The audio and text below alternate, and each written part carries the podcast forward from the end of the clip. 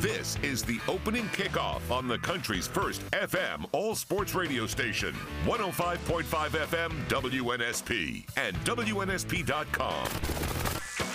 The latest sports, news, traffic, weather, and timely guests with Mark Heim and Lee Shirvanian. The opening kickoff. Kickoff. Kickoff. Here are Mark and Lee. All right, 602. And it's that day of the year where people, not me, are in the spring excited, optimistic. The first of 162 chances to prove that you are the best in your sport. But there'll be a different feel this year all these new rules. Still, what is it about this day that has so many people across this country so excited? It's like no other sport that I can think of. I don't have the answer, but I'm leaning on people like Lee Shirvanian today to explain to me why Major League Baseball's opening day just is one of those days where people wake up with a renewed enthusiasm. It is one of my favorite days. I of know the year. is. I've I said it that is. yesterday. I talked to people about it. There's just something about opening day. Now you're right. Uh, uh, That's only one out of 162 games. What about day two, day three? Why are attendance figures so huge on opening day and then they drop off considerably? Everybody all baseball fans, and everybody, want to be part of opening day. Hope reigns eternal. You always go into the season thinking, wow, we have a chance. And of course, come May, some teams are out of it anyway. But uh, it's always been one of my favorite sports days to go with the opening of the college football season, uh, NFL. Uh, there's certain days that I really look forward to. And in this time of the year, too, with Major League Baseball starting up, the Masters down the road, uh, NBA playoffs about to begin in about a week or two. Same with the National Hockey League. So for me, uh, having followed all these sports when I was living up in the Northeast, you know, I do get excited about it. But yes, I am. I was supposed to have a luncheon today. It got canceled. And so I said, well, that gives me more time to watch the Braves Washington opening game today at noon. And of course, this is the first time in years, and I I didn't know this, but somebody told me that it, it went back into the 60s, I think. The last time that Major League Baseball opened up with all 30 teams. Normally, you know, when I was just starting out following baseball, the Reds would open up. There might be a couple of games, but uh, the way it's been uh, changed around as baseball has with the pitch clock coming in. And by the way, on the pitch clock, according to uh, statistics, uh, spring training games were 26 minutes quicker than they were last year during spring training games. And I wonder if the Bat Girl and the Bat Boys are doing their job because they're being evaluated. I know they're staying after getting that conditioning in, I'm sure. Uh, make sure they're hydrated. I mean, does the Bat Boy and Bat Girl now need their own hydration station? I mean, these are things. Do they have their own medical trainers on staff in case they tweak? They need to make sure they're loose. I mean, these are things you need to have a tight ship and run a tight organization, and that includes making sure that every aspect of your franchise, in this case, team and Bat Boy and Bat Girls, are ready for everyday play. These aren't like starting pitchers, man. They go every day. Lee. You can't just pull one after uh, a couple three innings. You can't bring a closer in. Oh no, oh no. These are the Iron Men and women, if you will, of the game. Well, I'll be watching closely when those foul balls go down the left field and the right field line to see if either the bat boys or bat girls or ball boys, ball girls are running or lollygagging. That's right. And if they're lollygagging, get rid of them. Yep. I mean, because they're let's see, they're they're volunteers, and if they can't keep pace and help the game get done quicker, It's get like, rid of them. It's like in Bull Durham. Remember in Bull Durham? You're lollygagging in the infield. You're lollygagging in the outfield. All right, we're going to switch to the NBA. Where were you? Where were you? Think uh, about this. In 2006, Probably the last time, no, I don't Okay. think so. The last time the Kings Feels like it. made it to the postseason. Yeah. Do you remember? 2006. Where were you the last time the Kings made it to the postseason. Mark, the longest drought in NBA history is over. And the longest drought in North American professional sports, meaning, of course, baseball, football, hockey, basketball, has come to an end. The Sacramento Kings are going to the postseason. Hmm. Hip, hip, hooray. Yeah. So, uh, c- congrats to them. It's been a sorry. it's been a sorry existence for them. How come is it that we often uh, point out? uh, y- It's a good point because a lot of times we point out the teams that have never won the championship, whatever sport, hadn't won. You know, with the it was the Cubs and the Red Sox for years, right? Uh, in, in the NFL for a long time, it, it was the Saints, and it's still the Falcons. Uh, but we point out those that don't win the championship. We never point out the ones that don't even make the playoffs. It's like they're so bad it's not even worth mentioning. But we mention the ones, and so yeah, I mean, I guess Kings fans have just come to realize that, you know, Well, it's been Better catch series. in the regular you know, They were they were pretty good back then, and unfortunately, it always run into the Lakers. They had some really good players. Then they made some bad trades. Uh, they got rid of their coach Rick Adelman. Uh, Vlade Divac was a, a key member of the team. Then he, then he became like their a general manager or whatever, and things didn't work out. But ever since they drafted Aaron Fox, they made a trade that many people did not think would go well, but it has Sabonis.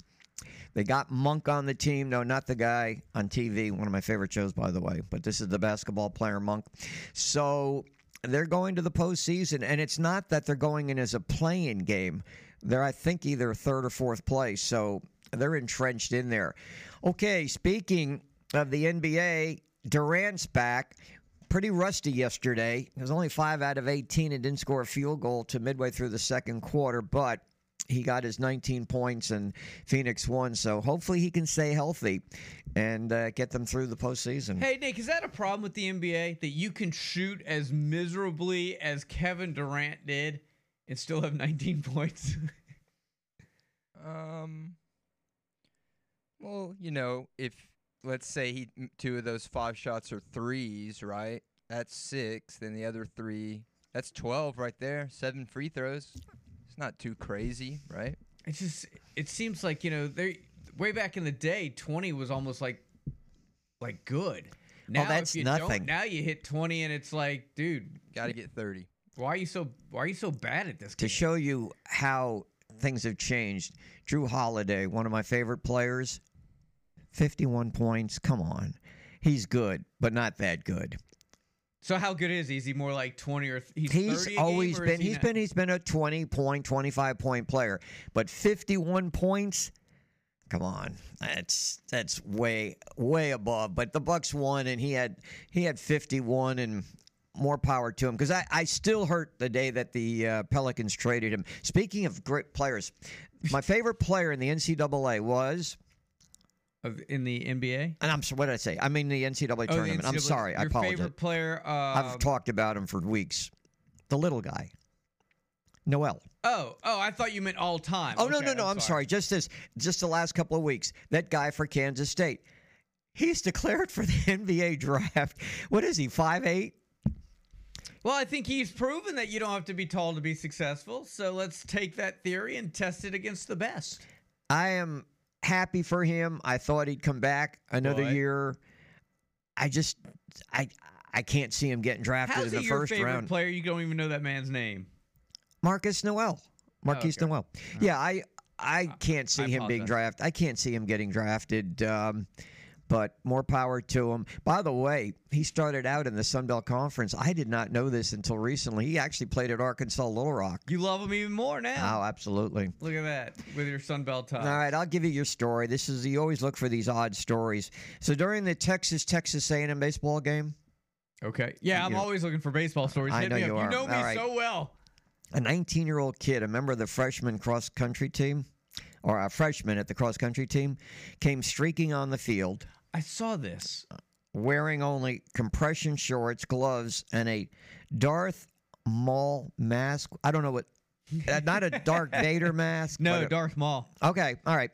So he runs into the infield. He then runs into the outfield with a sign saying, "quote I guess I could say Longhorns suck." Sign with Trump. Uh, there was a sign with Trump on it, and then I th- Longhorns what? suck. Oh. And then he, I guess, removed some clothing, the little he had on. So he's been charged with criminal trespassing and exposure. You know, I take that Longhorns back. I, I didn't see that. I thought I saw some. Uh, uh, maybe it was in just a different, uh, different video. I don't know. I, I didn't see all of that, but okay. They caught him. Who knew Darth Maul get, got political? I always, I always thought he was just kind of a henchman. I always felt like, and I know we're in, a, in an area of you're not, uh, you're you're not familiar with Lee because it's Star Wars, but I always thought they did Darth Maul wrong. He was he was one of the, if not the, baddest men in the universe. They got rid of him way too soon in the tr- in, in the No, franchise. he didn't really die though. He did in the movie franchise. Not, but in the movie Solo, he's still alive, and he's got like a robot lower half. yeah. 'cause he got cut in half. Remember? Right. But I'm just saying they did him wrong. Like he could have been you he you could have anchored the franchise to him for You didn't like um Count Dooku. No. No. No. Mark, I wanted to Good mention pull though, Count Dooku. uh, this. Uh, I just got this note that Team Focus they have their 15th annual fundraising banquet. It's going to be May 16th at the Alabama Convention Center. As I you know pointed out, is their big fundraiser. Uh, Mike Gottfried's still going strong with this, and usually it's been uh, Nick Saban who has come down here, but uh, there's been a change, and the Ravens head coach John Harbaugh will be the guest speaker. And of course, he is related to uh, Mike, their cousin, so that's uh, kind of a change because Nick's usually been the person to come down here for that. Well, that's a change of pace for sure. Um if you couldn't have Saban though, like who's the biggest personality right now in college football? Not say, not named Nick Saban. Like who would who would that be? Kirby Smart. I don't know if he's the personality. He might be one of the faces of college football because they've been dominant, but would he be the personality that uh Are you looking for somebody to come in and tell jokes and things like that, or I mean, Nick doesn't. couple. I mean, you got to you got to throw a couple of uh one Maybe like a Lane Kiffin. No, he's boring. Absolutely not. I've heard him speak. Uh, he's good on his social media, but he's not. In fact, you really have to strain yourself to hear him. You can bring Deion back. He'd be good. Deion would be good. He'd be See, good. there you go. I Now think you're Deion would probably be right up there. Hmm. The Aflac Duck. I saw that uh, Deion's got this new ad deal where he's promoting these c- uh, portable air conditioning units. It's just an ice chest with a tube coming out of it that blows air. Anyway, you just have to keep filling it with ice. or- I guess if the ice stays cold for six hours and then it just blows the air out of there. Yeah. Huh. All right. Good for him. What are they calling it? Prime time AC. I don't know, but I saw Jeff Foxworthy was promoting it too. Oh well, it's got to be good then. both both of the kings. Wow. All right. I, I can think of some. We probably come up with some pretty good slogans there. All right. Uh, let's get you scoreboard traffic and weather. Uh, we are gonna uh, talk with Steve Schoenwald coming up next. Uh, Meet of Champions, the thirtieth Mobile uh, Challenge of Champions coming up. We'll get the latest from him. Pat Nyland will be along to talk some Final Four. Paul Finebaum in hour number two, along with Dan Jennings. Hour number three is about the NFL and Eric at home. We'll get a little NBA talk with Ian Thompson as well. Off and running. Here we go. It's the opening kickoff right here on the sports station. Thanks for joining us on this Thursday. Here we go.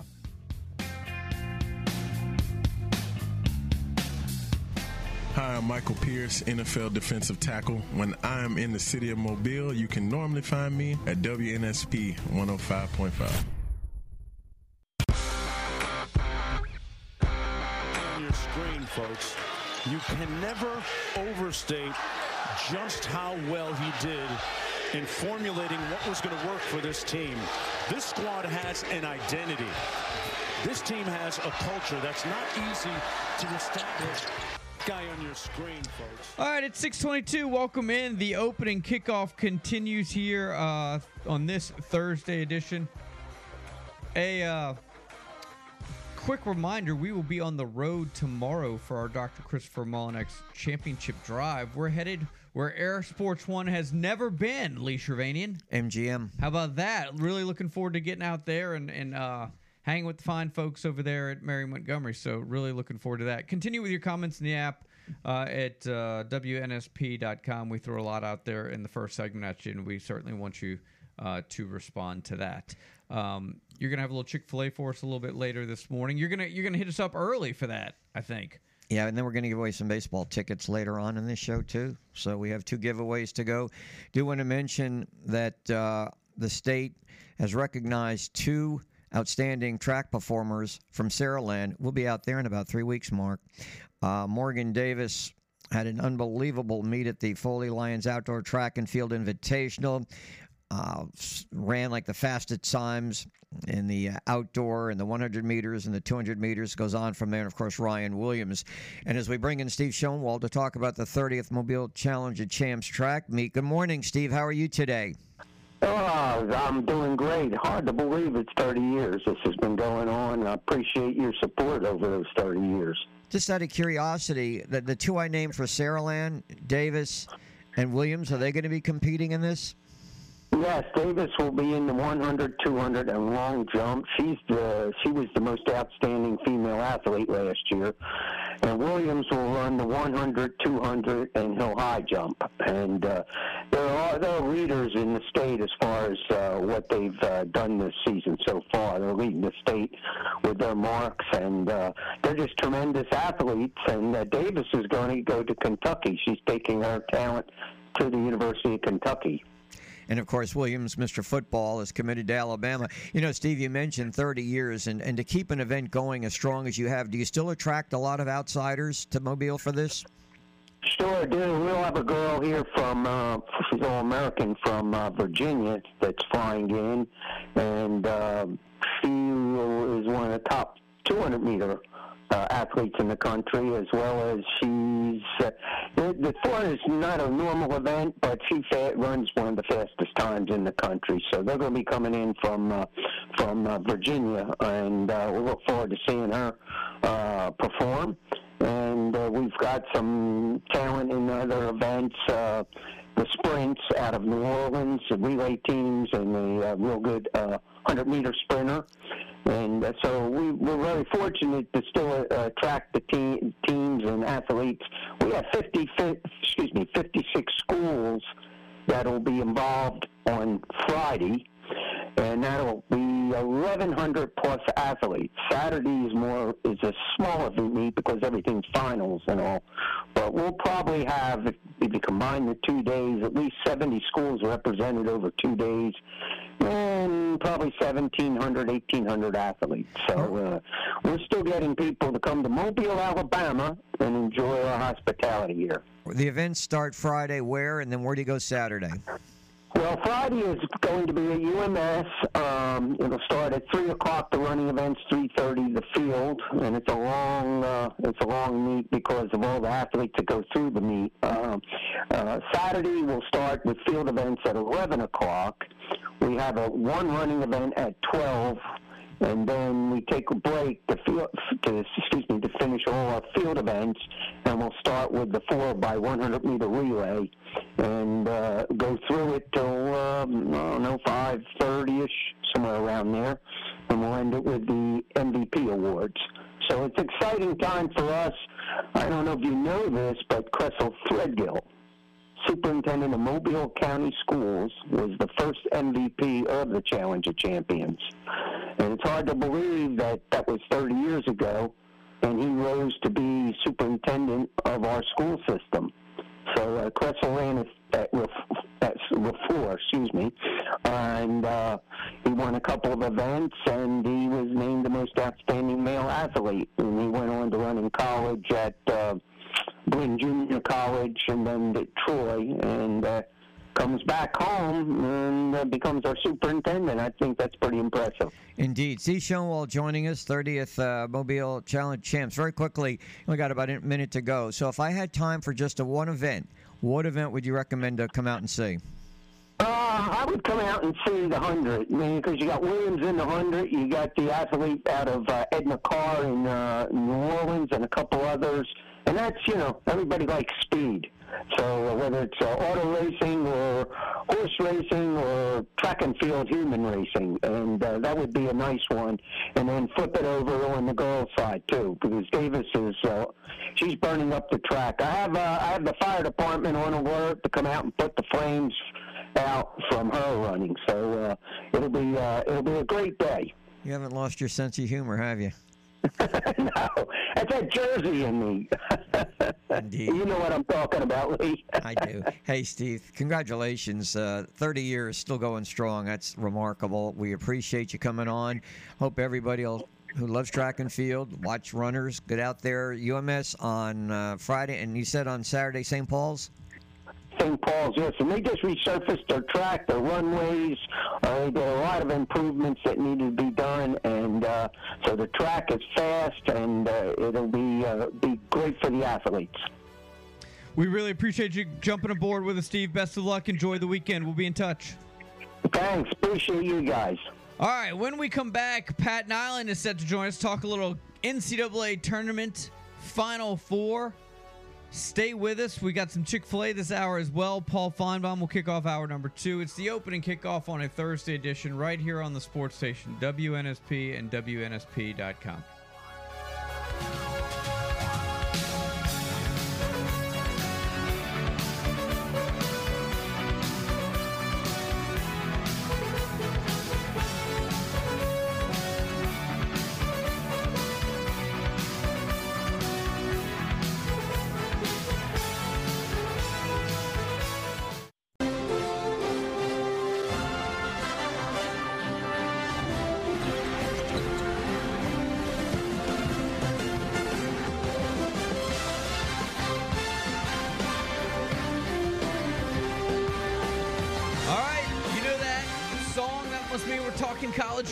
on WNSP.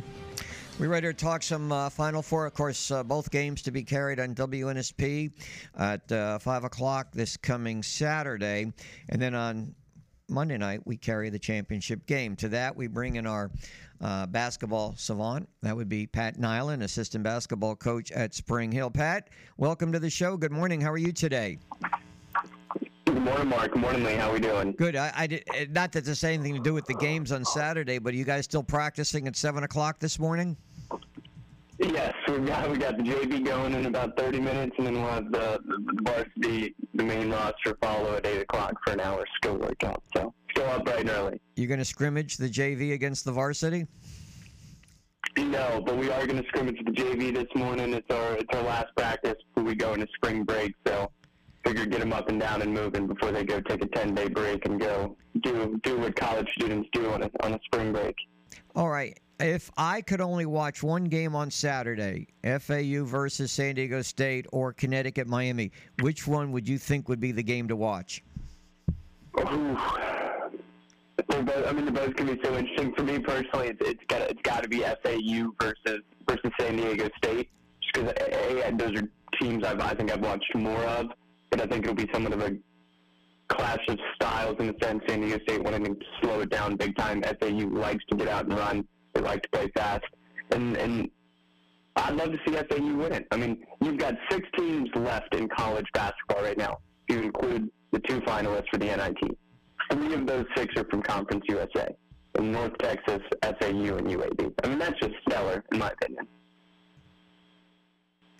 All right. So, how do you match up Miami and Connecticut? Many say Miami's going to win the whole. I'm not Miami. Connecticut's going to win the whole thing because they're playing so well now. Uh, they've been crushing opponents. Uh, it's a historical run right now for the Huskies. Does that continue against Miami? I personally, I think Miami wins. I think they. I mean, I, I think UConn wins coming out of the semifinals against Miami. Um, Miami's a really good team. They're very, very efficient offensively at 1.01 points per possession, but I think the size that UConn has down low mixed with their ability to guard. Um, I, think they're a .84 or .83 points per possession defensively. UConn is. It, it's a hard to bet against them, but you know who's to say? Miami may bring in this this NIL era with you know their their roster's getting over a million dollars easily a season, quote unquote, from their whoever gives them NIL money, um, and, they're, and they're really the first real team to have that boost. I think they, they they may bring in the new the new NIL era by buying the championship. You could say some may say that. Okay, so you're in the coaching business, and, and I could even maybe throw this question on Mark too. So these teams, I don't know about. Mark's a coach. He's in the business. He's in the business. I don't get I don't get paid the big bucks like you though, Pat. we, we must have very different definitions of big bucks. Yeah. So here's my question because it was raised to me yesterday and I don't have an answer. There's always been this talk about keeping a team together and you, you, you kind of rise through the ranks, you that you play together for two or three years, you're together. I know FAU, Kansas State, and Miami are built through the transfer portal. I don't know about Connecticut's roster. It's like every other player transferred in from. So here you have at least three teams of the four that have been basically built in less than a year and they get this far. How does that happen? you know, I, I've always been told you want to win games, you have better players, um, and I think you're seeing better talent across the board on all rosters, and that's partly attributed to the transfer portal. But you could also look back because it's really like it's a hybrid of the one and done in the AAU era now, in a sense. You know, who are you running with this year? Uh, I'm, I'm, I'm with Miami this year. Uh, well, maybe next year I'm going to be with UNC, so on and so forth. The talent is always going to prevail, but that's not always the case. I mean, you look at the one and done era, you know, the Dukes, the Kentuckys, all these teams of the world that have done this the last 15 years since they've changed that rule. Really, only two, maybe three teams I can think of that were really one and done heavy won a championship. I think there's something to culture building, but as you're seeing this year, that may very well not be the case anymore. You just you got the best talent, you got the most consistent players playing in February and March. Well, then you're giving yourself a chance. But it's really hard instill a system to get it to play the right way, to be efficient, and, and it's easier at the Division One level because you essentially get it's it's year round. Outside of the two weeks off they get in May, and the two weeks off they get in August. You know, you're going year round, so you have more time to build that chemistry and build that connection. Versus say at the D2 level where I'm at, we don't get them over the summer. We're getting them August through March, and it's harder to build that same level of chemistry and understanding of your system. Okay, so a better way of asking this might be which would you prefer?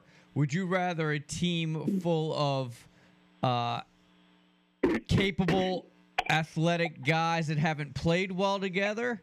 Or would you rather a team that might be a notch below that talent level but have played longer together and developed that chemistry? Mean, selfishly, I'm always going to want the best talent. I think I could. I think personally, I can get there and, and get them to understand. But also at the same time, I grew up on chemistry and culture. Yeah.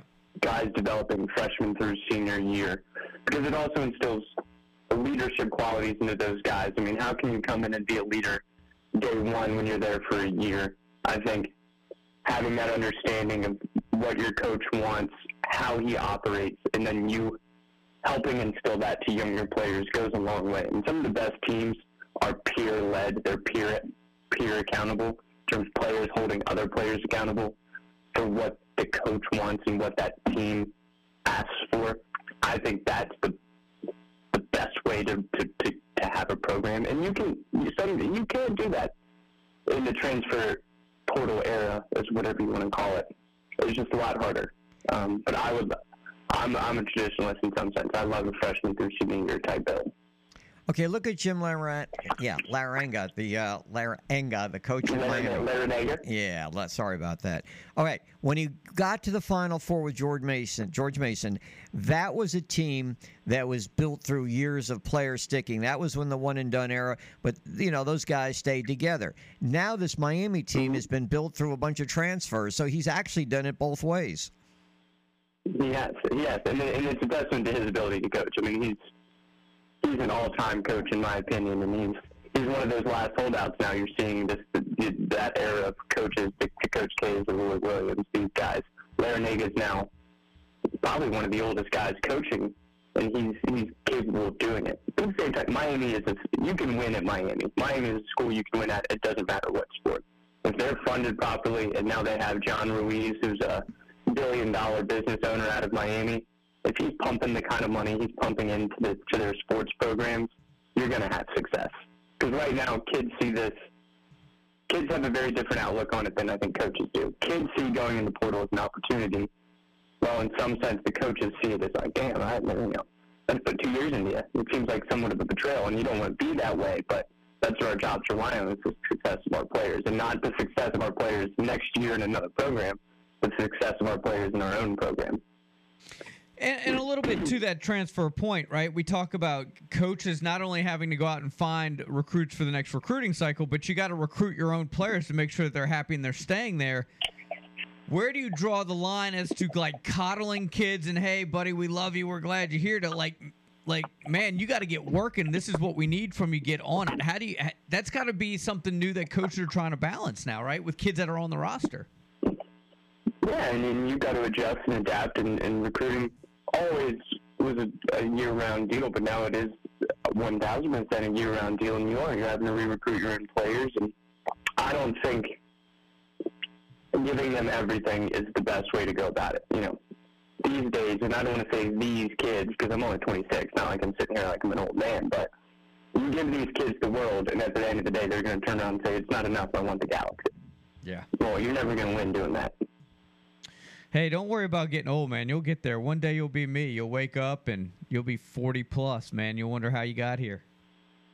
Well, I'm already, I'm already starting to feel old. You know, I turned on the NIT semifinals the other night, and I was appalled that they weren't playing in Madison Square Garden. I mean, Lee, I'm sure you were up there back in the day covering games at the Garden. Uh, I did. And now you're gonna get him preposterous. They're playing, they're playing in a ballroom in Las Vegas. Yeah, There's I- no prestige to the tournament anymore. And it's I- really sad. I back in '73, I, I broadcast Thanks, Notre Dame in the uh, NIT and Rutgers. By the way, I want to make a admission of guilt here. I I, I just made this c- overview of Miami. I was looking at their roster. They only have three transfers on their team. That's hardly anything. They're getting paid a lot, and the pet kid that they brought in has made a big difference for them.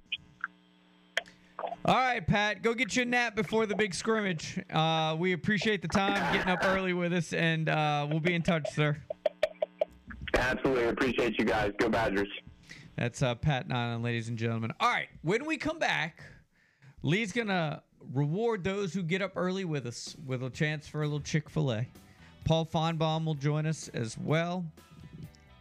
Uh, Hugh Freeze. Hadn't talked about this. Uh, so I've asked you guys. We, we talked in our first segment about this being the opening day of baseball. What is it about this day which separates it from any other opening day in any other sport. People absolutely, I would argue they love this day more than any other day of the baseball season. Why is that? Help a non baseball guy understand the greatness of this day. And don't give me the eternal optimism. I get it. I get that part. But there's just something about it, man. People are taking off work, heading to the ballpark. Explain it to this ignorant, ignorant fan or ignorant sports enthusiast who is anti baseball. How about that, Lee? Gage Gross, and you're listening to WNS I don't think you're anti. Chick fil A. I could eat there seven times a day. Where the people laugh and children play.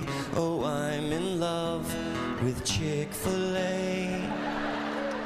648, boys and girls. We're wrapping up hour number one on this Thursday edition, and you have a chance at some Chick fil A. Here's the question Who closed his NCAA tournament career with a 50 point performance in a losing effort? All right. If you know the answer, 694 1055. We'll Wow. get you a Chick fil A. Uh, after I butchered the Miami Hurricanes coach, uh, maybe I should go see Dr. Christopher Mullenix today and have some jaw surgery. Uh, they're available.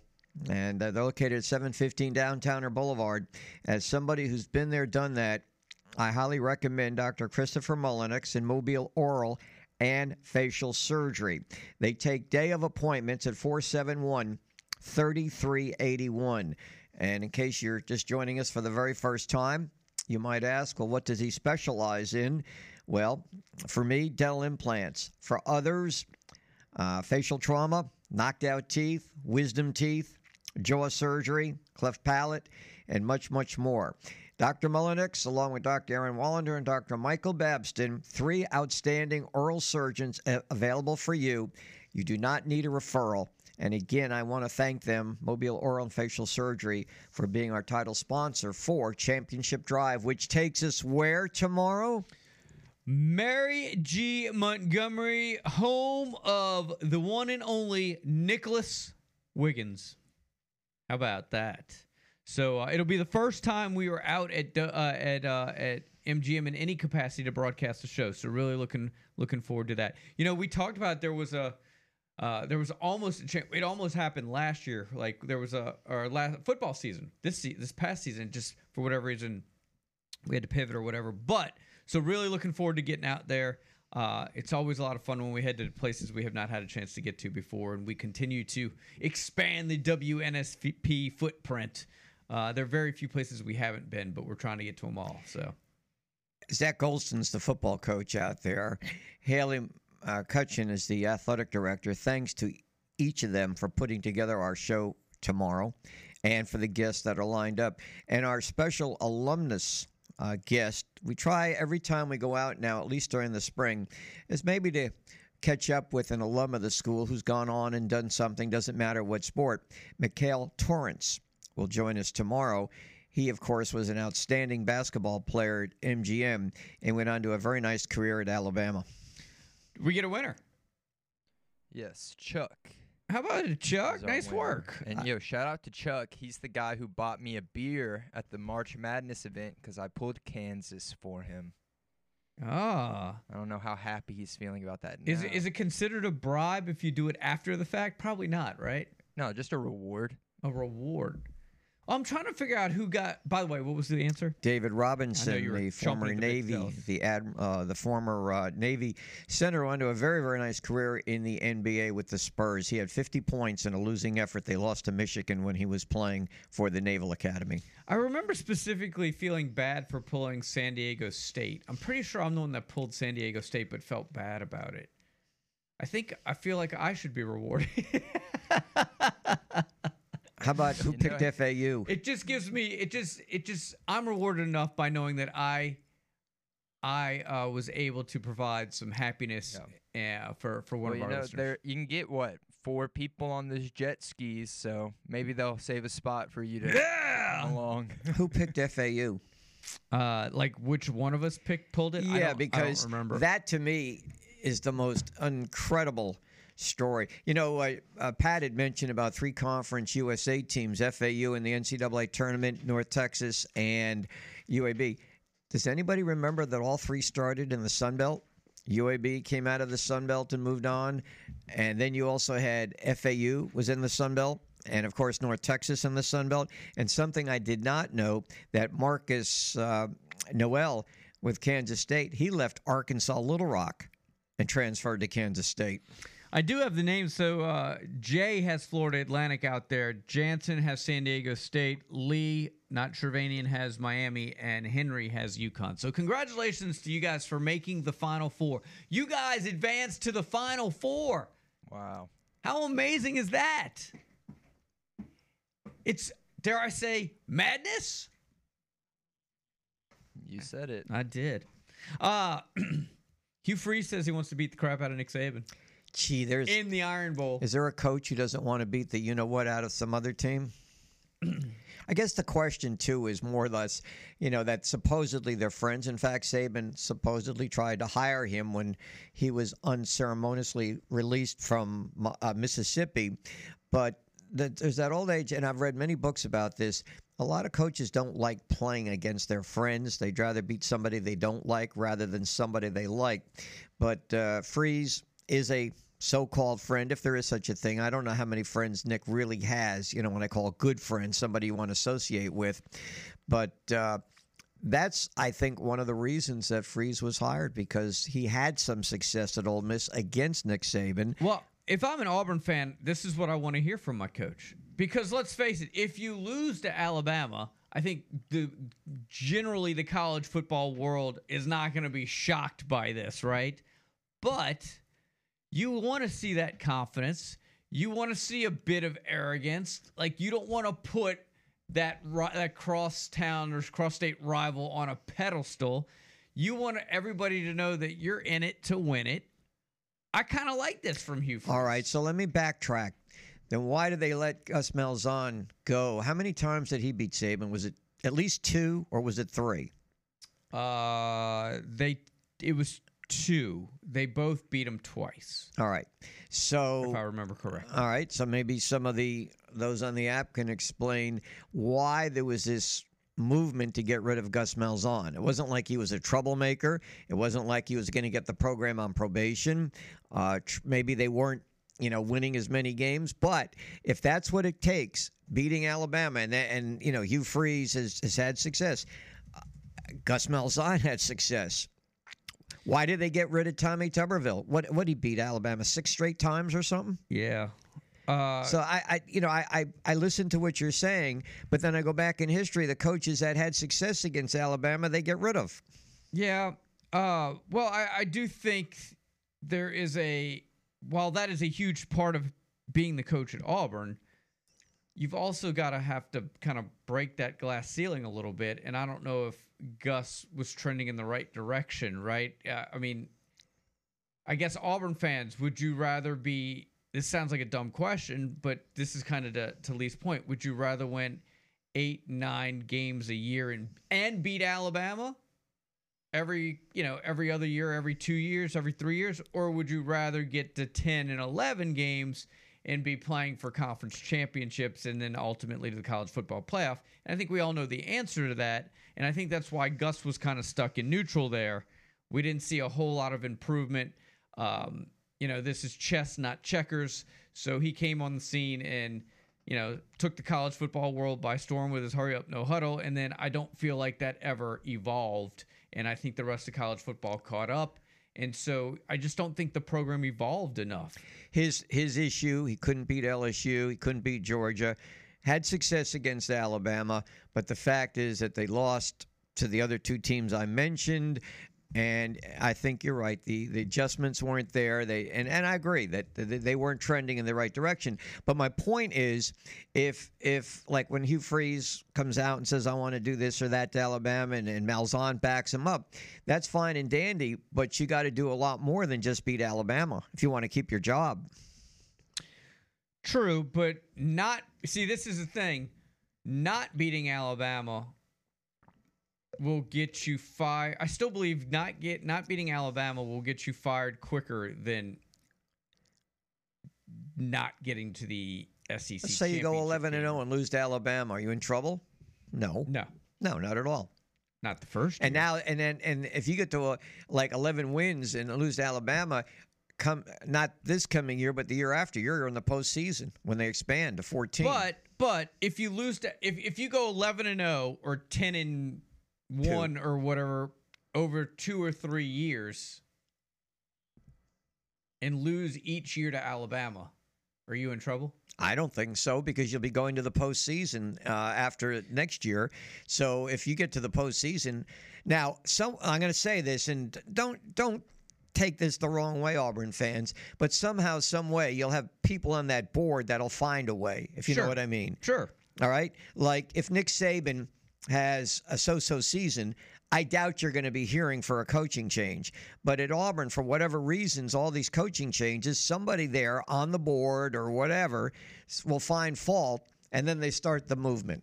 Right. Well, but I think that's kind of what was happening, right? You got you get to and let's let's just let's just pretend the Bryan Harsin for for Right, sakes doesn't of argument doesn't even happen Yeah. because it, it's it's so obvious we all feel the same way about that error. But I think that's what was happening though was that not only were they not getting to the title game, but one of the reasons they weren't getting to the title game more times than not was because they were losing to Alabama. So again, I like that Hugh Freeze is out there, kind of rallying the troops. I don't really think in this day and age, like Alabama's using that as bulletin board material. So I think you're good on both fronts. But yeah, I mean it's it's it's March getting ready to be April. These are the these are the kind of comments we want to see from your coach at this point. And Auburn's A-Day game is coming up a week from this uh, Saturday. They're going to honor Frank Thomas, the big hurt. Big statue going to be out there. Uh, Paul Finebaum is next. Dan Jennings will join us for a little uh, baseball talk at 7:30. So stay with us. Plenty left. It's the opening kickoff. Here comes hour number two. This is the opening kickoff on the country's first FM all sports radio station, 105.5 FM WNSP and WNSP.com. The latest sports, news, traffic, weather, and timely guests with Mark Heim and Lee Shirvanian. The opening kickoff. Kickoff. Kickoff. Here are Mark and Lee.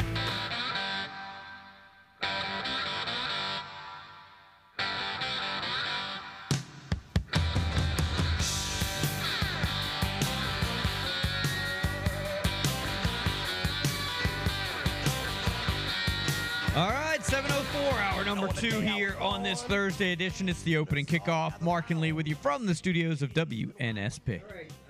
Let's check in with Paul Finebaum from ESPN and the SEC uh, network. Paul, uh, welcome aboard. I hope things are going well with you these days. Good morning. Thank you, Lee. Good morning. Good, good morning, Mark. I'm going to start out with SEC football. Spring's up upon us, as we know, as far as teams getting ready for uh, spring um, football games and the A-Day games and things like that. What would you consider some of the top storylines that you're following this spring? Obviously, you could start with the quarterback situation at Alabama. I know people have talked about that. You can include that, but what are some of the other main ones across the uh, SEC landscape? Well, I think when you when you look at it broadly, the, the question really starts with Georgia because you know we are in really rarefied air here with the idea that Georgia also looking for a quarterback and trying to do something that really nobody has done, and that's win three national championships in a row. And you know, it, it's interesting to me that Kirby Smart uh, doesn't have to look too far back to understand how uh, how this works because he was Nick Saban's top assistant exactly 10 years ago when, when Alabama, once again, was the prohibitive favorite to do it and, and, and ran through the season pretty well and got undone on the final play of the regulation against Auburn. And, and, and that's what, and he knows, so he knows that. And uh, there are many other stories. Uh, you know, one in particular at Florida. What's happening there? Uh, nothing se- has seemingly gone right in one year for Billy Napier. You zip across uh, the SEC to Baton Rouge, and you know many believe this is uh, this is the moment that Brian Kelly you know, puts his flag down and and, and, and beats Nick Saban again. So th- those are the stories from a treetop level, Lee, that that we're looking at. We saw Arkansas uh, two years ago look like a team trending upward. Are they still in that mold, or did you see them level off? It looks like they've leveled off. Uh, I mean, last year was a was a bitter disappointment. Most people thought nine wins was on the horizon, and Arkansas, you know, lost a game it shouldn't have lost uh, against A and M, and you know, dropped a couple of other games that it shouldn't have, and and it really spiraled out of control. They have KJ Jefferson back; they're looking upward, but uh, to, you know, when you're in the SEC West, it, it's always a slog. And one other, the one school that I think I'm most interested in is Texas A&M. Now, everyone in the media, including us, uh, is having a field day about Jimbo Fisher and Bobby Petrino, and that's already gotten off to a uh, rocky start in terms of perception. But I am most intrigued by the team that a year ago was the talk of college football, best recruiting class ever, top uh, six prediction, possible national championship. How do they bounce back from seven losses? You know, speaking of uh, Paul, and I'm sure you saw this. I think it was about a week ago. Jimbo had that press conference, and he was specifically asked about whether Petrino was going to call plays. And I think his first answer was, "Oh, we'll have to work through that." And then somebody tried to ask another question. He kind of jumped in. He's like, "Oh, I'm fine with him calling the plays." It was almost like he realized maybe he stepped on a landmine there and tried to cover his tracks real quick. Well, Jimbo Fisher's well aware of what he did uh, in hiring Bobby Petrino. I just think he he's not uh, he he has he has an adjustment period. I mean, this is a guy that has always called plays, uh, and I think uh, he was just kind of even though he shouldn't have been caught off guard, it, it, it looked like he was. I, I I don't think there's any doubt based on people with whom we talk uh, that Jimbo Fisher is letting Bobby Petrino run that offense. That was the deal. He knows that, but uh, that that lapse publicly was you know it left a lot of people uh, wondering. Yeah, I'm kind of wondering too because you go back a few years. Remember with all that controversy over Gus Malzahn? I'm going to call the plays. No, I'm not. I'm bringing this guy in. I'm going to let him call the plays. And before you know it, it's back on Gus's lap. You know when things weren't going so well. Oh yeah, I'm going to call the plays now. It's all on me. Well, but I, think in Petrino and, and, and Fisher's case, uh, Gus Malzahn brought in somebody who was young and and seemingly inexperienced. In, in, Jim, in, in Jimbo, he brings in someone who really, in many ways, is an equal. Uh, so that that's really where it, it's it's complex. Uh, but I, I think that was more of a public relations mis, misstep than anything else. I have no doubt, at least as we head toward Game One, Jimbo Fisher will be watching Bobby Petrino uh, make the call. Okay, one other team I wanted you to talk about was your own team, alma mater, Tennessee, because we, we know what they did and you know how their season went last year, and they were trending upward. Do you see this continuing? I do. Uh, I think Tennessee is positioned to, to continue. Uh, lost two games last year. I think they're looking at something like a, another 10 and 2 mark. They, you know, they, they lost they lost they lost three players that could go in the first round as we as we head toward the draft. Uh, the most important is is Hendon Hooker, and I think they've got that covered with Milton. Uh, they've got a uh, phenom freshman coming in that many people believe will make a run at the job. But but I think Tennessee is pretty well positioned to to get back to double digits. Do you remember? I guess, uh, of course, you do, because you're part of it. You know, last year I remember during the SEC media days and all the, not controversy so much. It was just fun evaluating the quarterback, starting with Bryce Young, and then each guy would say, "Well, who do I like in the top five? And in most cases, Bennett wasn't in there, but you had Levis, you had Richardson, and the list went on and on. This year, if they do that, Paul, as because I don't know what's going to happen in the transfer portal, I think you're going to be kind of hard pressed to come up with five as you did last year because, as you said, Alabama, we don't know. Auburn, we don't know. Georgia, we don't know. And I'm sure there's a lot of other teams out there in the SEC that are, are not hooked yet on who their starting quarterback is. No, I think you're right. Uh, I, remember a couple of years ago, I think it was 19, and uh, I was sitting there interviewing Joe Burrow at Media Days, uh, and so I had said, Joe, uh, I need to ask you because I, I just got on with a couple of the guys, the quarterbacks, you know, Tebow and Jordan Rodgers, and I said, I thought you were a top three quarterback in the SEC. And and they looked at me like I was crazy, like you, you really didn't deserve to be in the top four or five. And he looked at me and said, top three. Said I'm the best quarterback in the SEC, and we all had a good laugh. Um, now, I don't know who I don't know who could say that this year because I'm not sure you could go three deep. Uh, it's really that difficult. Uh, you have a couple of starters returning, uh, Jefferson. Uh, I think Weigman at, at, A&M is somebody to keep your eye on. Uh, obviously, uh, you know, LSU with Daniels returns a starter, but uh, you know, Ole Miss has a you know three deep. But but this is a this is going to be a, a very difficult year to to get into that conversation. Uh, and, and I think the most intriguing battle is, in Alabama because I, I, I mean, I think I know who's going to win, uh, but but even if Ty Simpson wins the battle, I'm not sure what that means. So, speaking of Alabama, Paul Finebaum, I guess, follow him on Twitter at Finebaum. Uh, your colleague Heather Dinich got some access there, and uh, Nick Saban gave the full metal jacket kind of response, which is not the first time he's done that, but um, clearly he's he's uh, maybe recalculating the uh, the uh, or recalibrating might be a better word. The the program they're kind of resetting. Yeah, I, I heard that, and I, I you know, he said, yeah, you know, you know, we, you know, we're it's kind of a rough, springer here because we didn't make the uh, national championship. Uh, how, about the SEC championship, coach? You didn't make that either. Um, I, I, I, I was struck by that, um, Mark, and I don't know why. It just uh, you, you have to wonder, and I, I, I know that fans are all wrapping their arms around we had the best recruiting class in the country this year, as if Georgia didn't have the second best class. Uh, again, uh, as they as they normally do. Uh, so I I think there's a lot of mystery.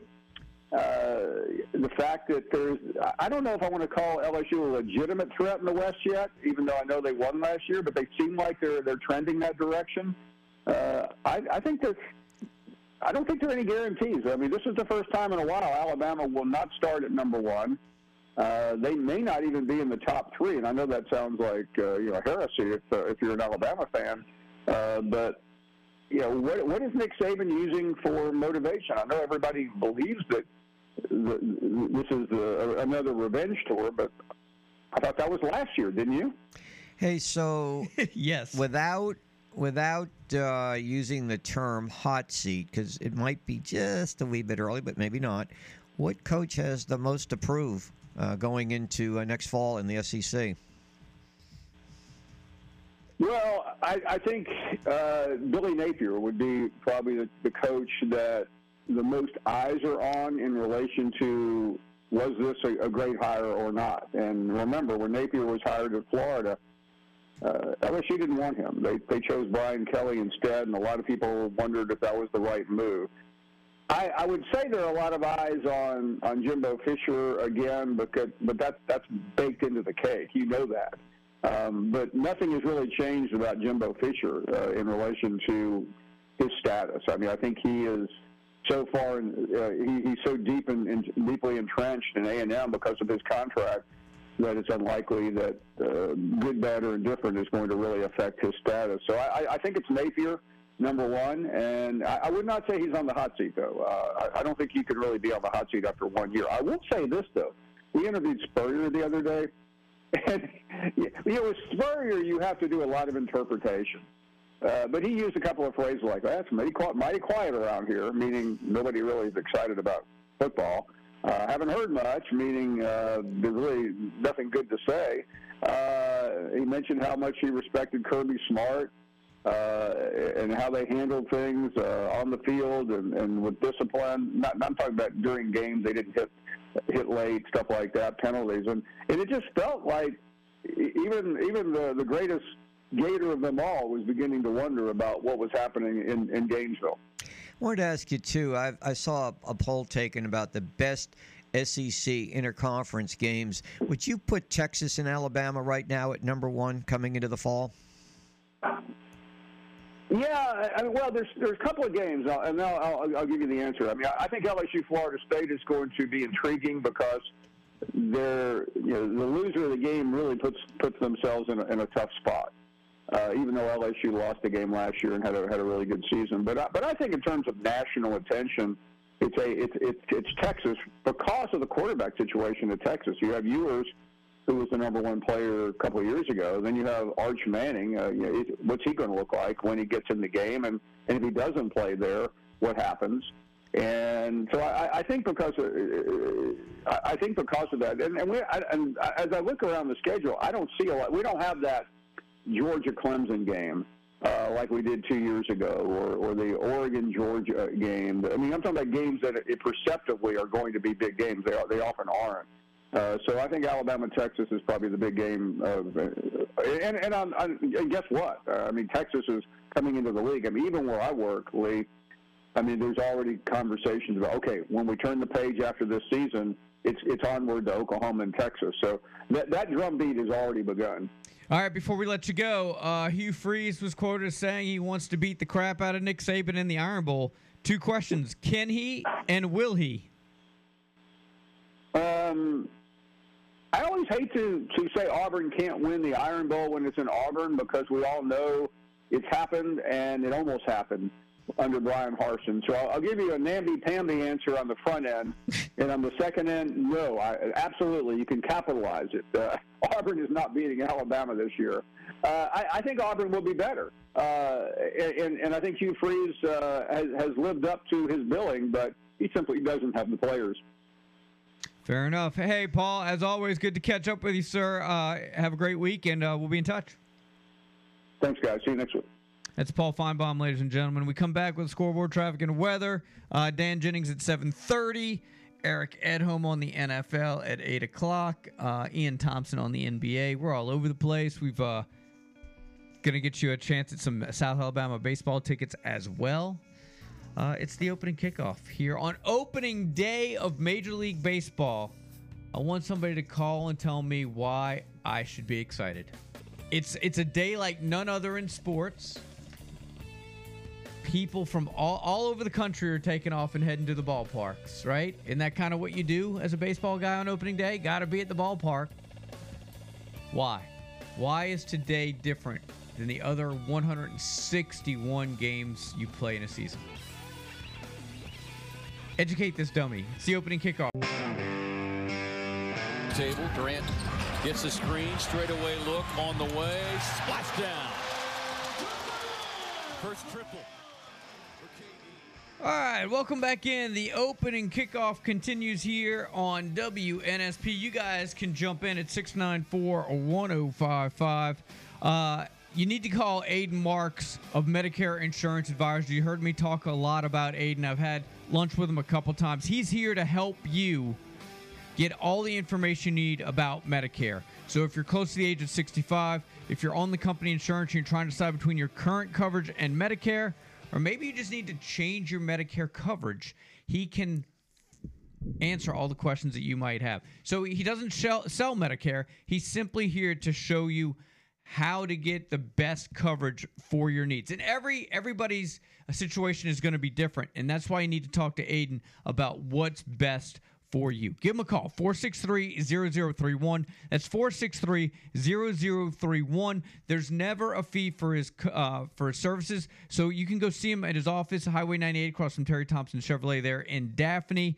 And look, if you're within a year of retiring, you need to start those wheels now. You got to get those wheels in motion. So call Aiden Marks, Medicare Insurance Advisors. He can help you with all of those questions. There isn't really much new on Lamar Jackson, although two stories came out yesterday. The New England Patriots say they're not interested. Seems like every day a team is saying, well, we're not interested in bringing Lamar Jackson aboard. We all know that he's out there as, a, in a sense, his own agent representing himself, trying to get a better deal than with the Baltimore Ravens. But he also dispelled rumors that he missed the last five games of last season, including the first playoff game because there was this talk that he was just doing it to, well, basically coming out as a free agent, so not as to get injured again. He said that's not true. He was just trying to get healthy. And he didn't feel he was at a 100%, and that's why he didn't feel he should go out and play. And speaking about the Ravens, I mentioned this in the first hour. Their head coach, John Harbaugh, will be the guest speaker coming down here to Mobile for the Team Focus fundraising in May. Lamar, stop tweeting. Stop. Get off social media. Talk to teams. This is a refl- how you present how you present yourself on social media is going to impact whether or not teams want you. Right? Everybody everybody hates Draft Day the movie. Like people in the NFL hate that movie and talk about how it's just not accurate. I tell you the part that is accurate. When he tells him to stop tweeting, GMs hate that stuff. That is 100% accurate. So let me throw this out at you, Mark, or anybody else. The guy is already going to make $32 million. Okay? So maybe so maybe another team doesn't want but but you're look just why not just like be happy to go who out there wouldn't want to work for 32 million dollars 17 games maybe postseason does he feel disrespected because Well- he's not making as much as maybe some other quarterbacks Yes, that is a thing with does it, professional athletes. I know, but does it bo- does it not does it does not click? Like I've only played in like ten or eleven games the last two years. Nope. Nope. It sh- should it? Yes. Does it? No. No.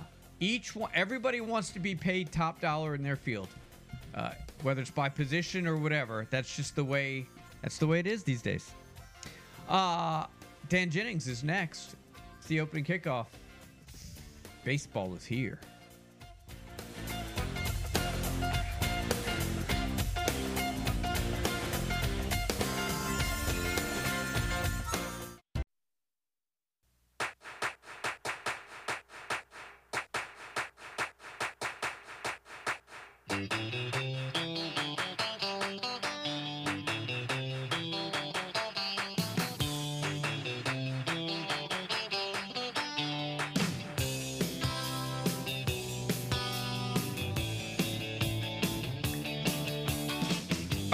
732 here on a Thursday. Thanks for hanging with us. The opening kickoff continues right here on the sports station WNSP. So let's welcome in Dan Jennings, the Assistant General Manager of the Washington Nationals. Danny, good morning.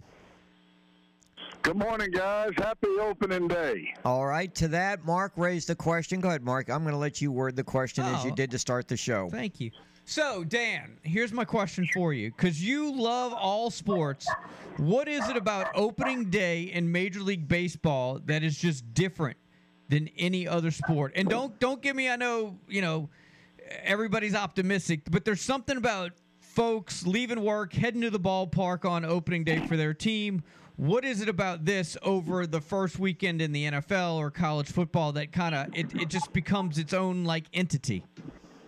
It's the tradition of all the gala, all the pageantry, and without a doubt, the feeling of a new beginning. And and honestly, it's it's maybe the only day where you start off uh, uh, with zero defeats because eventually they're coming. But it's just the excitement that goes with it, and I think it's something that because of the history of the game, you look forward to it year after year, and it just becomes something that's uh, that's very special. Should it be a national holiday? Slam dunk without a doubt, yes. You see, this is why I, I don't believe it should, because you just used uh, a basketball phrase to describe what you would consider one of the great sports in, in the country, in the world. Well, then Grand Slam without a doubt. Okay, there you go. Danny, before we get to your picks, and you're going to go up against Mark today. Bring it, old man. I like it. I like it. He, he's probably going to have some basketball teams in his pick. Give me LeBron in six. there you go. what rules or rules do you think are going to be met with a lot of controversy as this season begins? Uh, I think the biggest one's going to be the disengagement rule. Um, you know, where pitchers are allowed two disengagements from the rubber, and uh, the third time, if there is a third time, you either have to pick the uh, you have to pick him off, or the runner advances on a balk call. Uh, it was interesting to me in spring training, the Mets. Uh, Buck Showalter, he actually did it about four or five times where they tried three times and uh, ended up surrendering a base, but he did it against the teams uh, who had base runners, base stealers. And I think he kind of planted the seed in some of the guys' minds who can run of, hey, just letting you know that uh, we're showing you this in spring training so that you know we'll come over there the third time during the season. So bases are bigger. Uh, they're limiting throws to first. Do you and, and they so-called they want to let's say increase the uh, possibility of stolen bases. Do you think this is really going to work out that way? I do. Yeah, I think you're going to see. Um, I think you're going to see managers put the game in motion more, and you know each team usually has uh, has one or two guys that uh, have that ability to take that extra 90 feet, and you know that was part of the reason behind this was MLB wanted to see more action. They want more offense, and uh, on a poll that they did with the fans, this was one of the fans' biggest requests was they wanted to see the stolen base again, and you know I, I think back now and I look at some of the great base stealers of our time. You know the the Ricky Hendersons and Vince Coleman's, Lance Johnson, guys like this. What would they do now with these rules in effect to where you know that there would be some form of advantage for them? And you have to think that some of these guys, Trea Turner, Ronald Acuna, guys like that, are going to find ways to take advantage of it and uh, and help their club. Much has been said about the pitch clock, the the fact that the, the game is speeded up in the spring. But what about outlawing infield shifts now? And explain what that means. Can can you have an infielder behind, let's say, second base, or do they have to be a little bit off to the right or the left? They have to be a little bit off. It's funny. Uh, one of the games I was at this spring, we had uh, uh, Lindor with the Mets lined up directly behind second base in the in the vision of the hitter because the Mets felt like the Braves had done that to them. So you got the cat and mouse. You know, I mean that's what's beautiful about baseball. People are always looking for that one edge to take advantage of and give their team uh, give their team some type of an advantage. And uh, so the left-handed hitters, I think, are going to have a definite um, advantage with this rule, having to have two infielders on each side of the bag.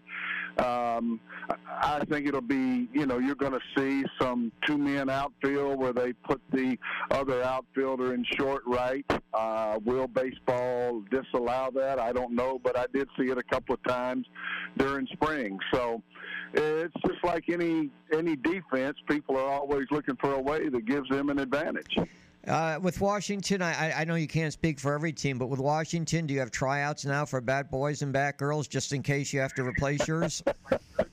hey, they better they better be hustling. The clock's on them, and people are watching. I, you know, at least the people I feel bad for are out in San Francisco. They have what's called the ball dudes, and uh, all of them are senior citizens, and you see some of them topple over at times. And now, if they try to rush, you're going to see guys maybe end up on their head, and uh, I don't know. That's uh, that's a little crazy when I read that. Yep. All right, you ready to go head to head with uh, Mark? Let's go, Mark. Come on. All right, let's start out with the uh, National League. We're going to start out with the National League East, Danny. Who do you like to win it?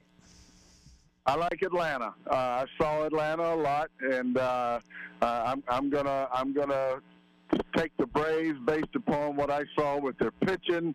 Uh, Ozuna looks like he's back to being Ozuna, and uh, man, this first baseman Olson they had had an unbelievable spring. I just think the depth of their lineup and their pitching and uh, potential Soroka coming back, Atlanta wins it. Uh, I'm gonna agree. Wait, wait. Who's in the the NL East? No, I'm kidding. Uh, I, I'm going. Um, I'm going with the Braves too. Most mostly because the Mets already got a couple guys that are going to lose a chunk of time, and, and, same with the Phillies, right? So there are question marks with injuries already there. I'm going with the Braves. How about that, Danny? Huh? Who's doing their homework this now? Guy's done his homework. Yeah. He loves baseball. I think he was primed for this. Uh, all right, I'll take the Braves. All right, uh, Central Division. Go ahead, Danny. Who do you like in the Central? I like the Cardinals. I think the Cardinals' pitching depth and their bullpen. Uh, there's an experience factor here that uh, that's going to help, and the fact that there's really not a whole lot. But beware of the Cubs. Uh, I am. I too am going with the Cardinals, uh, and I don't have as much uh, to say about that. How about that? good. Uh, I'm, I'm, taking St. Louis, but I feel sorry for their fans having Chip Caray calling their games. Okay, I didn't say that. All right, let's go to the, let's go to the let's go to the West. Uh, Dodgers, San Diego Giants, Colorado, Arizona. Who do you like, Danny? I like the Padres. I think their depth. I think one through nine, there's not a weak uh, week out in the lineup. I see some things happening out there, and you know what? There's uh, this owner has he's gone all in. If we're playing Texas Hold'em, he's all in, and Padres are an exciting club. I think this is going to be a big year for them. This is compelling radio because I too am going with the Padres. Although, although potentially Dodgers in that one, right? Maybe. Correct. Yes. All right, I'm gonna go with Padres just because they're more they're more talented at this point. But I'm taking the Dodgers. Prove me wrong. They've been winning every year, and I know the Padres are now the so-called proverbial favorite because of all the studs they have on the team. I'm not convinced, so I'm taking the Dodgers. All right, let's go to the American League East. Uh, Danny, who do you like in the East? I'm saying the Yankees. The Yankees look primed and ready. Pitching staff has definitely been improved. Um, you know what? I, I, I don't think Judge does what he did again, but I think he's got a chance to do it very close. Uh, they got some youth back now with uh, Volpe at shortstop, and I think uh, I think you're starting to see the Yankees kind of get back to the formula that they had when they had the core four. So I like New York in the East. Again, compelling radio. I'm going Yankees, but not by much because I would watch out for your Blue Jays over there, Lee. You going? You going against script here? You going counter? I'm going Yankees, but you're right. The Blue Jays would be certainly my wild card. Blue Jays are the pick of some to win the uh, East, but again, Yankees have done that, been there, done that. So I'll stick with them. How about the uh, Central Division? Uh, how do you like Danny? Who do you like? I, you know, I, for me, it's the weakest division in baseball. I like the uh, I like the Guardians. I think their manager Terry Francona is such a uh, is such a difference maker uh, with those players. He's got total buy-in, and he's got a perennial MVP every year. And uh, and Ramirez, I like the Guardians. Yeah, I'm going Guardians too. I am too. This is fantastic uh, radio. Uh, should we even waste time on the West? To me, it's a no-brainer, Danny. I, I can't imagine anybody but Houston. All right, I'll throw you guys a curveball then in the West. You ready? Yep. The Seattle Mariners will win the AL West for the first time. All right, let, let me put a, a check mark wrong there, okay? Who do you have? can't keep going to Astros. Seattle. Hey, the Astros had a major, major injury. Uh, it could, and it's hard. Since 2000, we haven't had anybody to repeat. So I, we got to throw a curveball in the mix. All right, what if you called up Dusty Baker and said that? Would he hang up on you?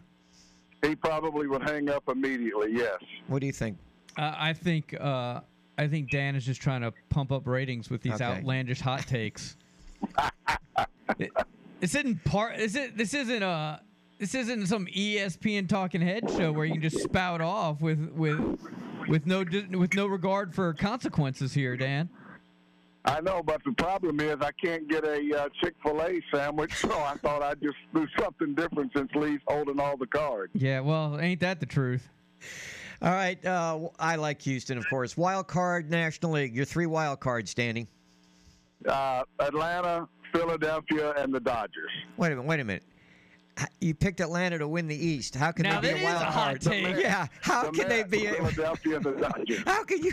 That's all right. I got Philly, New York, and Los Angeles. And I've got Philly, Mets, and San Diego since I picked the Dodgers to win the West. How about in the American League, Dan?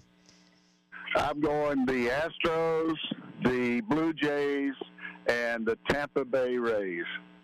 I'm going Mariners, Rays, and Blue Jays. And I've got. I'm pretty close to you guys. I'm going. Well, I'm going with the Twins, Toronto, and Tampa Bay. That's what I'm doing. All right. All right, uh, Danny. I'll just throw this one on you. MVP, National League. Juan Soto going to have a monster, monster year. And the American League. Vlad Guerrero Jr. Well, if he stays healthy, I'd say he's a pretty good bet. I appreciate it. And uh, opening day, as we explained, uh, do you look forward to this opening, uh, to any major league opening day, even more than you know your interest in college football? I, I do. I mean, it's you know what? For 35 years, baseball's been great to me, and it's uh, my family, my brother, all of us are in it. It pays the bills at our home, and it just uh, it's it's like Christmas. If you work in the game, you love the game, and uh, I, I think you know for everybody that uh, baseball tugs at their heart, this is definitely. a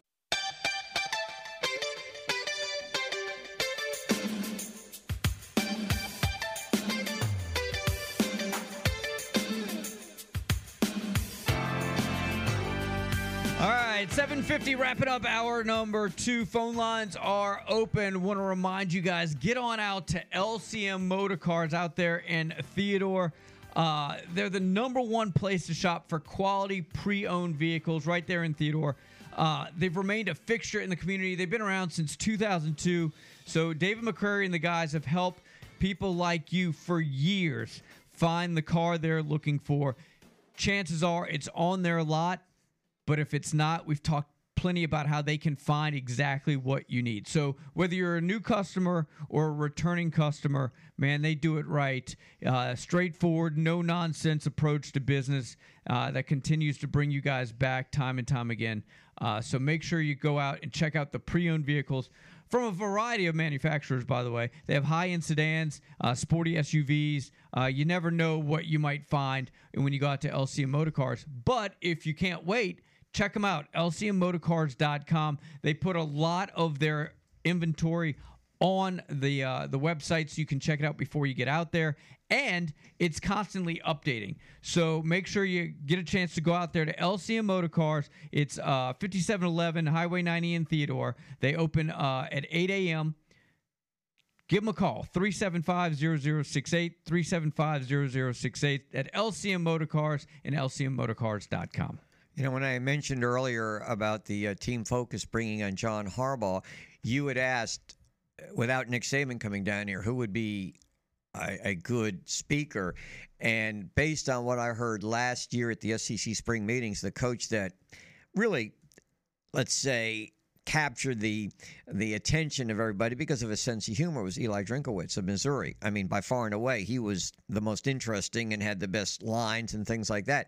Problem is, when I asked Paul about coaches who have something to prove this year, he mentioned Billy Napier, which is true. Although Napier going to a second year, I hate to say it, but I think Eli Drinkwitz is probably right up there when it comes to if you want to use the term hot seat or being uh, on, the edge of you know if they don't have a very good year you know maybe this will be his uh, final year at Missouri so that was the name though when I was thinking about coaches who have a great sense of humor and really know how to express it He'd be a good one, absolutely. I, I didn't. We totally miss him because he's not, he's really not as high profile. Well, it's as some of these Missouri. It's Missouri. Yeah. If he's at another school in the SEC, we're talking about him all the time. But there are, look, they're in the SEC, but they're not. You know what I mean? And you know they've had success when they first came in. They were winning the the East, but for whatever reasons.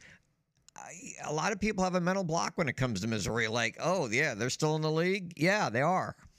trying to think of somebody. We're we're looking. I'll give you another one too. right, give us another one. And, but they're not yet in the SEC. I think Brent Venables at Oklahoma after last year's uh, very unsuccessful year, losing season. I'm not going to say that they'll make a change, but I think they have to make some big improvement, and that uh, before they comes into the SEC. I really do. I'm just I- thinking from a not necessarily a football success standpoint, but a person, an entertaining Oh, I'm talking about- or, okay. or, or of interest that you would want to come see. I think Sark would be a good one. I don't know how entertaining it would be, but I Um, think people would be interested if Sark came down to Mobile. I think you're right about that, but I don't think he's the most entertaining. Uh, I've, I've, I've met him, I've heard him. He's dry. It's it's not like he's going to captivate you. Now, I would say this: I think Hugh Freeze would be more of a dynamic speaker than uh, Sark would. Drinkwitz would be at the top of the list. Uh, you know, I mentioned Kirby Smart, but only because of his success. You know, the fact that he's won back-to-back national titles. Paul brought this up. Here's a guy going for an unprecedented third straight. Yeah. Um, Mark Stoops, good guy, but no, not not as far as a dynamic speaker. Uh, I, I've not heard Charles Lee, the the coach at Vanderbilt, Tennessee. Okay, uh, Josh Heupel, not not somebody that's going to blow you what away. about Brian Kelly? I was thinking about he might, him. He might you think get he the might job be? done. What if you Would you go in a see him? Well, I'd still go see Orgeron before I went and saw Brian Kelly. If you could Why understand not bring him. a form? Bring a just bring the best personality. Like I know we need to do a balance, but could you imagine like sitting there and listen to Ed Orgeron All right. speak? So here's what you do. Because you you raise a, a couple of points. Bring in that guy that the Senior Bowl did and let him do impersonations. let him do four or five coaches then, right? Yeah. That would cover everybody. Yeah. What was his name again? Uh, Remember the uh, guy, that came, the comedian that came in here and did the uh, gig with uh, Ivan Maisel? Joey Joey uh, Molinaro. Yeah, bring him in. Yeah. Took me a minute, but yeah. Yeah, I I totally forgot his name, but I remember him being on the show, and and then he he actually went ahead and did an Orgeron. Yeah. No, he would uh to me that would be uh that'd be a lot of fun. I like I like Drinkwitz. I think yeah, I think you hit the home run there with Drinkwitz. When I heard him last year, I was in stitches because at the SEC spring meetings, Mark, and it's so unfiltered. It's not like the SEC media days. It's very low key and very casual. So not every coach speaks. Uh, not every coach sets up a press conference, but the SID, when you go there on that uh, Tuesday, right after Memorial Day, they have a list of the coaches speaking. And Eli Drinkwitz, and I went in there and I didn't look. I don't know him that well, but I'm telling you, of all the coaches, there were about seven who who spoke to us that day. He was the most entertaining by by far. It wasn't even close. All right, I want to throw this out at you. Switch gears real quick, but uh, we'll talk about this throughout the, the rest of the show. So you mentioned a very interesting, and Nick, you're going to want to get in on this. You a very interesting stat when Kyrie and Luka are in the are in the lineup. They're way below sub. They're sub 500. Who in any sport are some of the worst locker room cancers of all time. Like as soon as they get into the, as soon as they come aboard, and I'm not saying either one of them are, are cancers, but you know there are some that just don't coexist well. There are others. Is this just basketball or any no, sport? any sport. Any sport. Who are the guys that you bring in and it just it you keep scratching your head and just saying, why do you continue to do this? Why do people continue to give this guy a chance? Get him first. I would. I, I think a couple guys like Terrell Owens Good. always Good always wind up being, Good one. especially l- eh, later in his career, but always seemed to be a distraction. Brown. Russ- Brown. The one that was uh, came from Tampa from Pittsburgh was I Antonio I- Brown. Antonio. Okay. I would go Russell Westbrook. He's never won wherever he goes. I don't know if he's a cancer though. Nick would People I don't, love Russell Westbrook. Yeah, I don't think he's a cancer. I think he's a I don't good think guy. they do. No, they do. I don't think they do. I- I Anyone think- that's played with him. I wouldn't put him in the same vein as a uh, Antonio Brown or Terrell Owens. Oh, Terrell Russell Owens Wilson, is maybe. pardon. I said Russell Wilson, maybe. is a cancer. Uh, I, let's see what happens with with. with People love him. uh, See how ridiculous that sounds? Like people yeah. love him. See what happens with Sean Payton. Someone said Jose him. Canseco. No, I never got that impression. He, he's no, I, I, I think he was well liked I think I think he became a cancer after he played. after after he played. Yeah, but I don't think he was when he played. And again, it's just a guess on my part. But certainly the ones you know you mentioned Owens. I think he's more of a cancer to the coaching staff and and obviously to some of the quarterbacks. But to me, Antonio Brown is head and shoulders above anybody. And I'm not saying Kyrie Irving is a cancer in a sense, but I don't think the chemistry is there, and I don't think he makes things that much better. Someone's saying Cam Newton. No, I don't buy into that. Aaron Hernandez. Well, it's a little too late on that. Did you see where Aaron's brother got into a little trouble? I did. Yeah, he threw a brick through the ESPN office. Or, Or he, yeah, he threw a brick at the ESPN building I'll give you a base. and left a note and signed it. I'll give you a baseball name. You guys probably aren't very familiar with him, and I don't even think he's in the league anymore. But recently, Hanley Ramirez. Oh, Hanley. I'll have to do some Googling. Eric Edholm is next, right here on the sports station WNSP.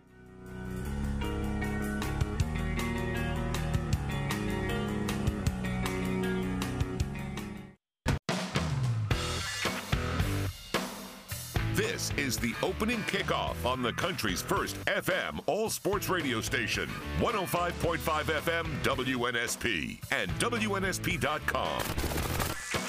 The latest sports, news, traffic, weather, and timely guests with Mark Heim and Lee Shirvanian. The opening kickoff. Kickoff. Kickoff. Here are Mark and Lee. All right, 804, here we go. Hour number three, it's the opening kickoff. Thanks for hanging with us. Mark and Lee in the studios at WNSP. All right, let's talk some uh, NFL because a lot went on this week with the NFL owners meeting in Phoenix, and who better than NFL.com's Eric Edholm, a good friend to uh, WNSP in the opening kickoff. Eric, good morning. How are you today? How are you? Everything good? Everything's wonderful. Out of curiosity, do you do you get a chance to go out to Phoenix for these meetings, or you pretty well follow things from uh, other areas? Yeah, I wasn't paying too much close attention to be honest. I really wasn't. I, I mean, obviously, I saw some of the, the the coaching quotes and things like that, but you know, as, as far as the rule change stuff, I wasn't really dialed in. I've been I've been kind of heavy on draft stuff lately, but I plan to, to use today and tomorrow to kind of catch up on everything that happened out there outside of kind of the football uh, stuff that was talked about. All right. Speaking of the draft, because that was one area I was going to go. Panthers are saying, uh, and and again, you know how this stuff. You, don't know what to believe or believe. They're saying it's either Stroud or Bryce Young as the number one pick. Are you buying into that? I think it's I think it's what I initially imagined. Although I, I kind of figured that Stroud would be their first choice when the trade went down. I mean, I, I tweeted it out, and I this was based on me kind of just connecting some dots and just sort of a gut feeling that Stroud kind of checked the most boxes of what you'd expect uh, uh, uh, Frank Reich quarterback to look like, and kind of what what I knew about some other people in the organization, what they favored, and so you know that was my gut instinct at first. But I thought Richardson might be the one who kind of infatuates them a little bit. Now he's he's performing today. We'll find out what you know what kind of buzz there is around him, and he can back out what he did at the combine. I thought maybe they were buying time to see can we can we get behind the idea of Anthony Richardson going number one. That was my kind of my gut feeling initially. I kind of held back from some of that stuff on Twitter, but you know, it it, it makes some sense. I mean, it's those are the, these are the two quarterbacks that for for the lion's share of the season, I think were viewed as the top two options in this year's draft should they come out. So, okay, let, let me play devil's advocate on this. Most everybody says that talks about the draft that doesn't do a mock draft says, look, just look at the body of work. Look at Bryce Young, what he did. Watch the films. Don't worry about his height. Don't worry about his weight, whatever. Same thing with Stroud. Look at the games. Look at the game he had against Georgia. What in the world could you show me that Richardson did when he was in college? you'd put the Utah tape on, and then you'd maybe flip it over and play it again. You know what I mean? I, I don't mean that. I'm, I'm obviously he had a big game against Tennessee too. You know, he had some some monster performances. Most of it, you know, was sort of predicated on his running ability. And so people go, "Aha, that's the key. He can't throw yet." Well, no, he can throw. What he can't do consistently yet is throw with elite mechanics. In fact, you even saw it at the combine throwing session. He came out with great footwork and weight distribution and everything. I mean, I thought like early during his combine throwing session, I thought this guy has gotten with a quarterback coach. He has repped it. He has done it over and over again. This is we're seeing signs of improvement. By by the end of the session, though, you started seeing him get a little lazier, kind of reverting back to what he did in college, which is throw with more upper body and kind of flick it with his wrist and stuff. So, you know, it, it's going to take some time to figure all that part out, but you know, it wouldn't be shocking if the team that drafts Richardson takes the Josh Allen slash Cam Newton route, which is play him right away, or you know, Justin Fields for that matter. A little different because the Bears held him back a little, but play him. Let his running ability be his floor. Let that be like his bread and butter, and try to creatively work with his limitations right now as a passer because he could be a special thrower at some point. But I agree. There's there's there's not a lot of tape to begin with, and what we have is a mixed bag. Well, he only played in what, 11 games, maybe? Maybe? 13, 14 yeah, yeah. starts, I think, and, yeah, something like that. And I'm trying to remember the quarterback two years ago. Was it the Bears who traded up to the number? Yeah. And, and he had a Yeah. very limited background, and look what happened there. I don't get it. I can't believe anybody would would basically go with a, a top pick for a guy that hardly even played in college. And really, when he did play, I don't know what his one loss record was as a quarterback, but it wasn't all that scintillating. he had more throws than Cam Newton in college. I mean, that's that's where people are going back to. Yes, the Trubisky example is the, you know, gold star standard of please learn from this lesson, right? like, you know, the, the Bears looked at 29 starts of Patrick Mahomes. They looked at 35 starts of, of Deshaun Watson. And they were more impressed by what they saw in 13 starts out of Trubisky. So, like, that sends off alarm bells automatically, right? But if you were to use the Newton example, guy started for one year, threw about 270 passes in college football. I mean, you know, outside of junior college, let's say. So, you know, that was troublesome at the time, right? I mean, even even Kyler Murray had one good year in college. I think he had 18 starts or something like that. So the the number, I would say the median for quarterback starts. This is not Bill Parcells uh, NFL anymore. You know, this isn't like 33 starts minimum, uh, you know, six foot four. Those things have been kind of thrown out the window. Is that good or bad? I think it's more good than bad, but you're still going to have those kind of breakthrough cases where the small sample size hides a lot of weaknesses, and it doesn't show uh, an ability for a quarterback to grow over the course of multiple years in college. So that's a, it's a big one, and you can't just ignore it, but you also have to look at the traits and figure out what the ceiling is.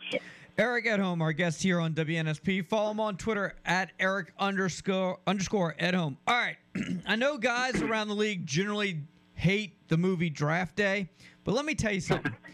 Sonny Weaver did have some pretty prophetic words there when he told Vontae Mack, "Stop twittering or whatever it is you do online. GMs hate that stuff." I feel like he was speaking directly to Lamar. True or false? Yeah. I mean, until recently, he's been pretty quiet, right? We had a couple little tweets here and there. You had, you know, little tiny breadcrumbs left along the way. We weren't getting much from the Ravens. They were, you know, sort of throwing out these platitudes about respecting Lamar and this is being a this is a delicate situation and we're trying to make it work and a little bit of frustration from from the Baltimore camp, but it feels like all the frustration is now coming out on Lamar's side.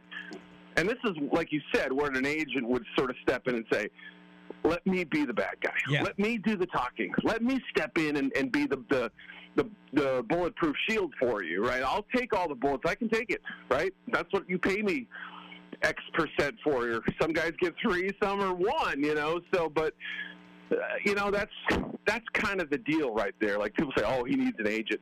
Yeah, the negotiation part is tricky, and it's very tricky when you're doing face to face with a player you're in the locker room with, you know, the, the building with every day. But another aspect is knowing how to play public opinion and how not to get people against you, you know, and how not to turn the tide the other way. So that's those guys are, are are smart about that, guys and women. I mean, Nicole Lynn is, is terrific at using social media. You know, some of the great agents out there are really effective at swaying the the discourse a little bit.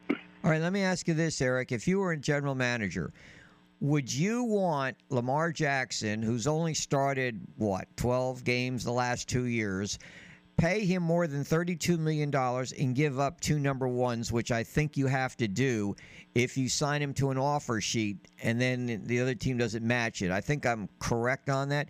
Would you do it? Yeah, I mean the cost isn't really that big a deal, especially if you're picking outside the top ten, right? I mean, if you're a team like, let's say, Tennessee, the 11th pick in the draft, I mean, yeah, you could find a really good player there, J.J. Watt, Taylor Lewan, whoever. I mean, you know, there's plenty of good players who've gone in that spot, but there's also been plenty of duds too, and the value of that pick before selection is made is, you know, st- solid, strong, but not not mind blowing. So, I mean if you think about it in that way, and then also theoretically, if Jackson were to come on your team, he makes you better than what you already had at quarterback. Next year's first rounder may be 25th overall. So, you know, if, if Davante Adams is worth two firsts, you know, in in the 20s, I think it was 22 and 28, whatever they had last year. I, I can certainly make the case that Lamar Jackson is. The salary obviously is going to be uh, doable for some teams not doable for others. And maybe the biggest thing is the idea that you got to kind of tear up your playbook and start over again and, and do what Lamar does best. I mean, you could, I guess, run your same offense and make tweaks to it. Uh, smart OC will understand. You don't have to maybe tear the thing down a little bit, but you, you do have to re sort of calibrate things quite a bit. And I don't know that everybody's willing to do that. We talk about open-mindedness in the NFL and how we're bringing the college game to the league and all that, but we have kind of gone in half-footed a little bit, right? We're we're not fully diving in yet in this thing, and and not everybody is willing to make that full transition. I don't think so. That's just my suspicion. I think that's part of it. Certainly, the owners are balking at the idea of making a guaranteed, fully guaranteed contract industry standard for quarterbacks. That's a big thing. I mean, whether there's collusion or not, I have no idea. I can't prove it. I won't make those allegations until there's some sort of proof. But you can imagine the owners kind of giving each other a wink, like, you know, let's let's stay, let's be smart about this thing here, right? And but ultimately, it comes down to the individual clubs. If one club decided they want to sign Lamar, what are they going to do? Get blackballed out of the league? Of course not. Are they going to get shunned at owners' meetings? Who cares? They got one vote.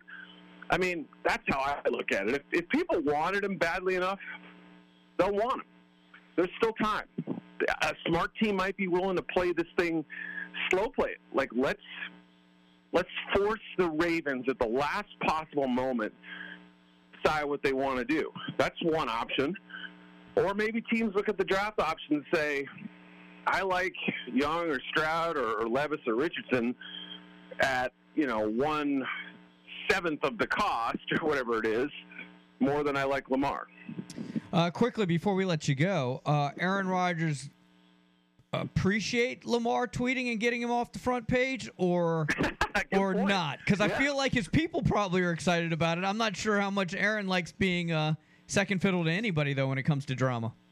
You're right. It depends who you ask, I suppose, right? I mean, people like you said, the the, the people who kind of defend what you know, trying to get the, the grease the wheels for this trade to happen, I think are very much appreciative of it. You know, there wasn't a huge drama in Phoenix about this the Rodgers stuff. There was chatter, but not. Yeah, like it that cooling down is good for Rodgers, but he may not know that. You know, I'm not hearing Will Anderson's name anymore, mainly because I've been talking quarterbacks. Where do you have him in your mock draft? Yeah, I think you know, depending on what Arizona does at three, I mean, they seem like the most logical fit right now, given that three of the top four. I mean, look, I won't rule out the Texans. I know there's this assumption that well, okay, they're going to just going to take whichever quarterback the Panthers don't. Probably Bryce. You know, okay, great, he goes to Houston. You know, he's playing for DeMeco. They've got Metchie and Christian Harris. Like, hey, that's cool. We got a Bama thing going there. But uh, you may have a different Bama guy there. It's possible that they look at Will Anderson and see a special player. They brought him in for a visit. I think they're doing serious work on him. They may not love the quarterback options, especially the quarterback two option. And next year, look, I mean, Caleb Williams, Drake Maye, and others. This could be a, a stronger, more appealing quarterback class next year. So again, I'm not knocking Bryce and Stroud. I think they're both going to be, you know, top 15 quarterbacks once they kind of get their footing underneath them. But it's that's just the view of the NFL people that I've talked to so far. Hypothetically, does the Sean Payton Russell Wilson tandem work much like it did between Payton and Drew Brees? I can't imagine coming anywhere close, only because of the age of Wilson. Had had those two paired up coming out of college, or you know after Wilson's first contract or something like that, like oh, I would have absolutely been open to that. But Wilson's on the way down right now. I think he can have a really good season this year, but as far as a long-term, sustained relationship you know, I, Wilson would have to play pretty deep into his 30s, you know, and I don't know. I'm just, I think this is more of a short-term arrangement where Wilson can still have a, you know, a few gasps of life this year and remind people that he's a, he's a great talent. Speaking of great talents, Eric, how can people read all the things that you offer the NFL world? Well, fire up your, your phone or your computer, your tablet, whatever device you're using. Head over to NFL.com or download our app, right? I sound like the, the folks in the promotional department there. But, yeah, we got lots of draft stuff coming out. Less than a month. I can't believe this. This draft season's been, uh, it's sort of sneaky.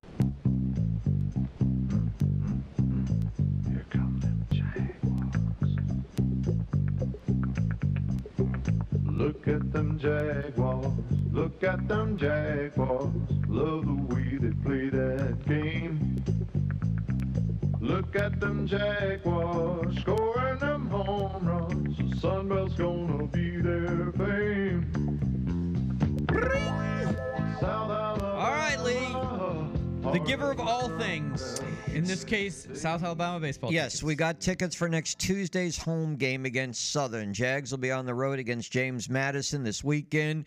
They beat Nicholls State yesterday. For four tickets for next Tuesday night's home game, call Nick 694 1055 and tell him name the Atlanta Braves first time they ever took a Jag in the baseball draft. Who was that Jag that was first drafted by the uh, Atlanta Braves? It was in the 80s. I'll give you a hint. He was a shortstop. to help you along uh, to get those four tickets. But the uh, first time that a Brave ever selected a Jag in the draft, name who that player was. Give him a call. All right, there you go. Uh, we've asked you for the biggest cancer in sports locker rooms. Um, couple of guys have chimed in with somebody, James Harden, Uh, as a cancer. I don't, I don't know. He's actually doing pretty well now with Philadelphia. Uh, when you say cancer, you mean just a bad person in the clubhouse or somebody who just brings the team down? Yeah, wreaks havoc. Is always in the headlines Yeah. for the wrong news. Like, Do you- separ- do you agree with that one? Divides divides teams. I'm kind of like lukewarm on that one. Um, no, I think Cam and Harden for the most part are swings and misses there. Yeah. Um, what about Barry Bonds when he was playing? Uh, from what I heard, Mark, that even though the media didn't like him, he was pretty much loved out there in the Giants, and uh, all you heard was he was a great teammate and he was a great player. So. No, he, well, first of all, he didn't bounce around from team to team. It was just the Pirates, and then he took the big contract with the Giants, and they had success when he was there. I think they won like what, two or three World Series. So I would say no. I would say no to Barry Bonds as being a cancer in the locker room. I would say he's more of a cancer dealing with people outside. But didn't. Barry like skip team events and stuff? That I don't know. I, I didn't.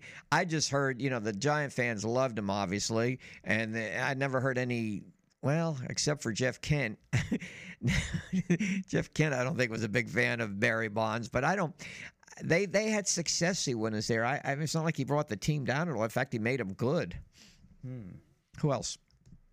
Uh, Richie Incognito. You remember he had Yeah, the whole like him, yeah. bullying and Yeah. homophobic slurs and he bounced around from team to team. I I guess you could put him into that. I don't know enough about his background. what about Manny being Manny? Ramirez? No, he was just a fun guy. He he's not a cancer. He was just one of these happy-go-lucky guys. Chad Ochocinco. I'm jumping from sport. yeah, that's sport. fine. Uh, I never got the impression he was a cancer. He, he was a little bit different, a little edgy, but uh, good player. I never got the impression that he, you know, be a bad clubhouse. The Jets had a couple. I just can't remember who they were. Do you remember back when, when the uh, Geno Smith was on the team and they had a fight in the locker room? that really, and I don't remember who the other player was. I think they got rid of him. Uh, but they had a fight break out. I thought the first one you brought up was uh, Kyrie Irving. He's a great talent, but for whatever reasons, he's not exactly the type of guy that's going to come and make you a winner. He just bounces around from team to team, and I, I guess you could say I don't know how popular he is or is not popular with his teammates, but uh, certainly not a, a player I want to build around. All right, in the app, Ben Simmons, Plaxico Burress, and Allen Iverson also being mentioned. Aaron Hernandez, and then Antonio Brown. Oh, I think Antonio Which we- Brown would be right up there at the top of the list. I some of the others I, I wouldn't go along with as far as being cancers. Uh, Ian Thomsen is next. Talk some NBA right here on the sports station WNSP.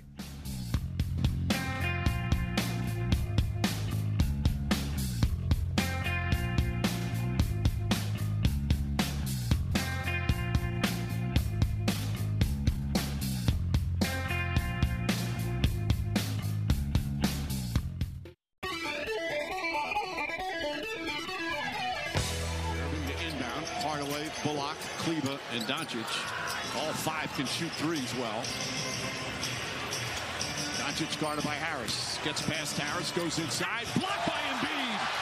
Joel Embiid with the defensive play. 832, welcome back in. The opening kickoff, Mark and Lilo, NBA for you right there on the sports station WNSP. More coming up on the NBA in just a few minutes, but let me tell you. All right, last night, if you wanted to pick a team of the night in the NBA, you'd have to say Sacramento. They clinched a playoff spot for the first time in 16 years, the longest streak in NBA history without making postseason. If you want to pick a team of the day on WNSP, well, that's easy. Bachelor Service. They've been servicing the air conditioning needs of Mobile and Baldwin County homeowners well, for well over 50 years, longer than I've been here in Mobile. They offer plumbing services for the home as well. They have a full complement of air purification products. They have whole house generators. Check them out on that. They also have that $79 per system tune up special. They offer Daikin Comfort Pro line of air conditioning equipment with the most state of the art technology available in the industry. It's no wonder they've been in business for as long as 50 years plus, and a lot of credit goes to the CEO, Rick True, our good friend at Bachelor Service. You can reach them at 479 7743, or you can visit them at bachelorsservice.com. Isn't it nice to know? that they're available in case you have any air conditioning and heating needs at your home, especially the way the temperatures have been fluctuating these days. All right, you guys can jump in 694 1055. That is the number. Uh, we've been talking about cancers in locker rooms. You guys can jump in on that. Also, if there was one personality in college football that you would want to go see talk other than Nick Saban, who would it be? Success, not necessarily uh, a, nece- uh, a necessity or a requirement to hear said person talk. What about uh, Cadillac? As far as person you want to talk, want to hear talk, not necessarily a cancer. Person who Yeah, who don't hear yeah. talk. No, I think that'd be a great one. That's a real good one. I mean, not a head coach, but certainly a guy that's proven he can motivate. Uh, and he, I bet he's got some great stories too. That's that's the thing about former players, man. They got great stories and insight. If, you- if they let their guard down and actually talk to you and and communicate some of that stuff, some great stuff. Yeah, I, I listen to Cadillac, but I like Eli Drinkwitz too. He's low key off radar, but man, when he gets going, he's as good as anybody in the country He- with entertaining folks and some of the stuff he says. He is a very funny individual, let me tell you, and I can base that on experience about listening to him uh, last spring down in Destin, and he wasn't even on that long. I mean, for ten minutes or so, I can imagine. And then afterwards, Mark, uh, uh, kind of a group of media people uh, surrounded him just to get more comments from him. He was easily the most entertaining. And again, it's very low key. Nobody's dressed up. Nobody's got an entourage of 15 or 20 people trailing them and making it impossible to get in there with your tape recorder. It's uh, it's more of a fun time. By the way, you, ba- you you baseball enthusiasts, here's your chance. Convince me. Tell me why this day is so eh, such a huge day. Why is why is game why is opening day any different than the other 161 days of the year? So much so that like I, I think NASCAR is the only thing that that it somewhat has that same feel because they start off with such a huge event, right? They start off with their biggest event. It's Right, like so I- starting off with the World Series. Yeah. Ooh, if we started with the World Series And work then- our way down. then we wouldn't have to worry about baseball. But- Baseball, okay. Um, they, there's such tradition in the sense they go big time on opening day. They they have all the the pennants out there. They they got all the regalia. They have the, the national anthem. They some of these stadiums really do it up big with the pregame. That's one thing I give baseball a lot of credit for. If you ever watch postseason or All Star, they really do it up big. They introduce, they bring all the players out, both teams. They introduce them and everything. So you know they they go the extra mile on opening day, uh, more so than you know you don't see that in the NFL and, and and other sports teams like that. Plus, this year they've gone. Not that I think it matters, but they're having all 30 teams play on the same day. That's it's been a long time since they've done that, so I don't think that's the reason.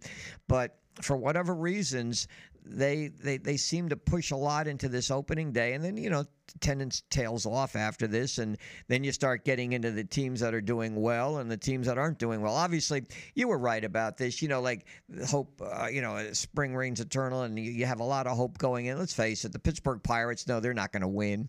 There's a lot of teams out there that just don't they don't have the players and don't care. Kansas City, you know, they're not going to be around for very long. But th- the problem there is that the owners just they don't care. Like the San Diego, you you and uh, Danny picked San Diego, I think, to win the West. They I don't remember. yeah, well, you did, and you, they went out and spent a lot of money to bring in these high-profile players. So at least they're making an effort to try to produce a winning team. Uh, and there's, like I said, there's some owners in the league who don't care about that. They just want to take in their money and they don't care if they win or lose. All right, we're dealing with a lot of issues today. So, in the app, locker room cancers, Terrell Owens, Pac Man Jones, Randy Moss. Uh, another Randy Moss. Yeah. Uh, Ken mentions Charles Barkley as a guy he'd listen to. That'd be a good one to bring in. That might be the best one to bring in. In fact, Charles be letting everybody know how he feels about anything. When you open up the old Q and A, Charles might be as good as anybody uh, when it comes to someone I a sports personality I would want to listen to. Now, granted, we started talking about college football coaches, but that's okay. We can we can we can expand on that a little bit. But I would go listen to Charles. Absolutely, that's a great one. That's a real good one. Um, by the way, want to remind you too. Uh, tomorrow we are uh, on the road, Air Sports One, going where Air Sports One has never gone before. Hey, can we do like the commercial for the NCAA? Get Willie Nelson on the road again. Do you enjoy that commercial? That I've, seen it about hundred times in the last couple of weeks. Um, you know, he's in the back of the yeah crew, whatever they got, the trailer. trailer. Okay, can we get something like that? Somebody playing the, the guitar and uh, well, on the with again? AI these days, we can have anybody sing us a song. We Sure. could we could have any voice do a commercial for us. In fact, we could get. In fact, while we do this next phoner, let maybe Nick can put together a little Willie Nelson telling us we're going to MGM tomorrow. If that's something you want to do. Yes, I All right. want to do it. I figure with AI we can do anything. Nick's like, yeah, whatever. All right, let's uh let's talk a little NBA, shall we? All right, Ian Thomsen, uh, McGill Tulane alum, uh, very well versed in the NBA. Was a beat reporter for years. He's covered it all. He's written books about it, and he's just a great guest and a great person too. Ian, good morning. Welcome to the show. How you doing? Wow, isn't that the orange juice to start my morning? Thanks very much. Appreciate it. Great, great being with you guys. Durant, first game, home game, 19 points. I'd like to get your thoughts, not so much on his performance yesterday. He's a little bit rusty. How this works out for the Phoenix Suns with so few games remaining until the postseason. You know, most years I would say good luck to them, but this year um, it's not as much of a mess as college basketball, but it's the the NBA, especially the West, is just all over the map, and so you see Denver leading the conference most of the year, and their number two star player hasn't been what he used to be, Jamal Murray, and the Warriors they're barely making the playoffs, and people think they can win a championship nonetheless, and you know it's just who is the real tip? Memphis loses Ja Morant. Are they going to do anything? So yeah, they have a chance. They definitely have a chance. Um, you know, there's no super team. There's no established team. There's nobody that's had their act together all year long. And so, in that kind of environment, yeah, Phoenix maybe at the last minute they can pull it together and and just have a healthy two month run. Just two months of health is all they want from Kevin Durant, who's always hurt, and Chris Paul, who's always hurt. If they can get that, then yeah, because they have the talent.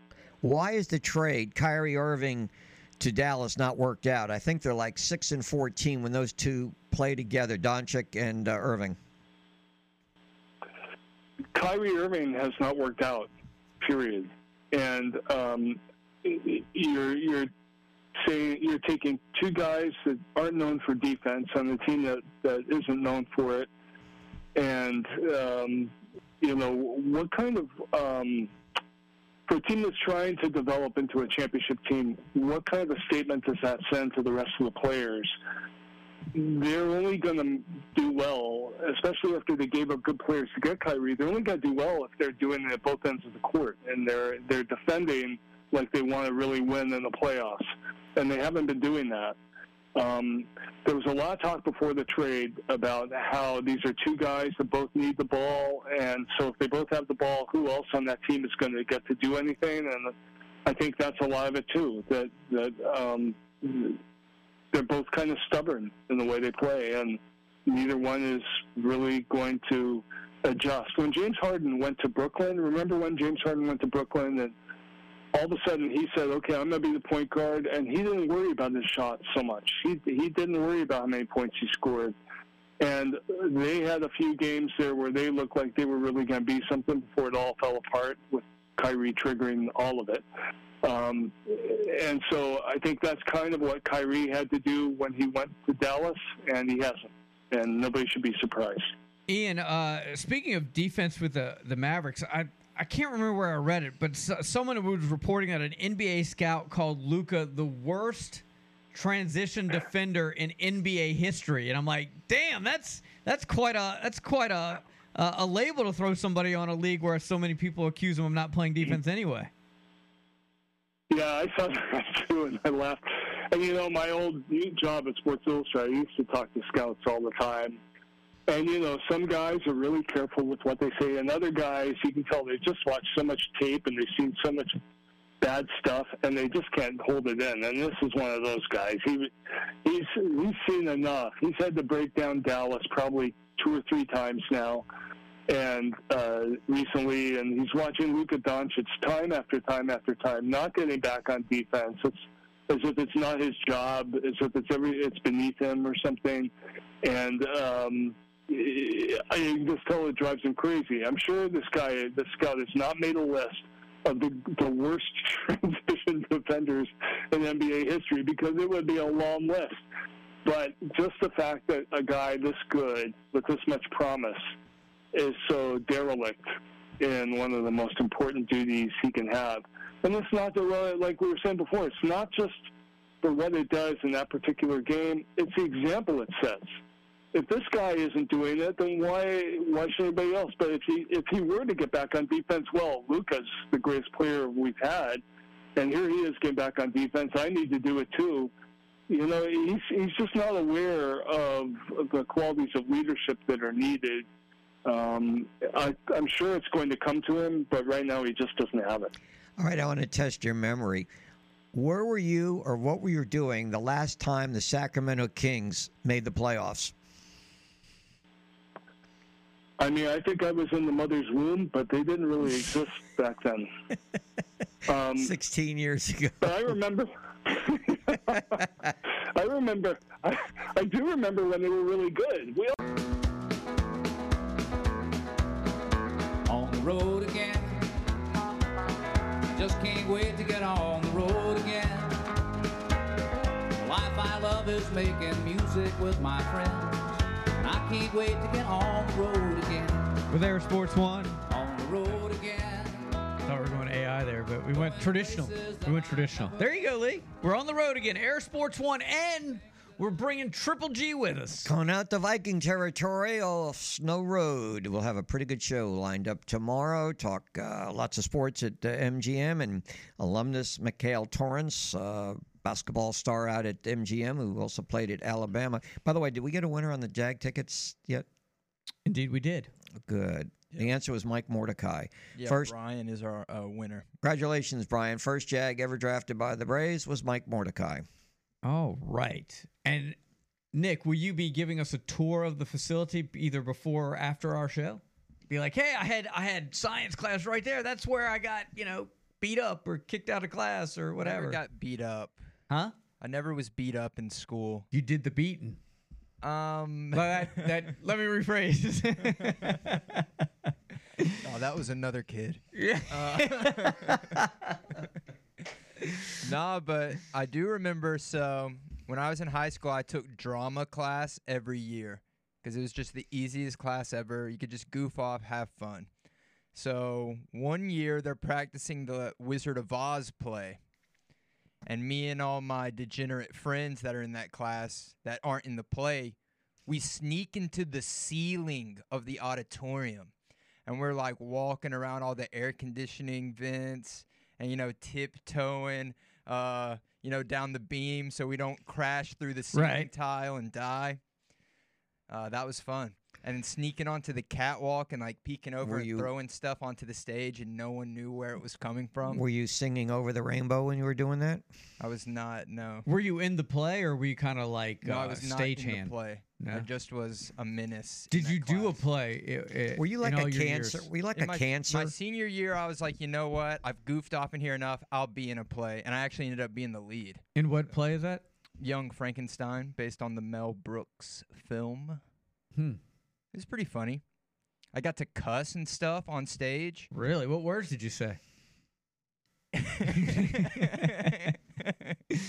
but after the play, though, all the kids are like, "Dang, dude, you was really up there cussing." Was that in the play, or you're just like freestyling? I'm like, come on, man. You know I'm just freestyling. Yeah, You know just ad libbing, make just keeping it real up there. What did what did they put in your yearbook? You know, they always give a line or two, best this, best that, I went worst this. class clown. Class clown. My, uh, what? Yeah, I was my graduating it. class clown, but I was a good class clown because I wasn't like, um, well, even though I just said that story, but I didn't really cause too much trouble. I just was, you know, really funny. Kind of a nuisance, right?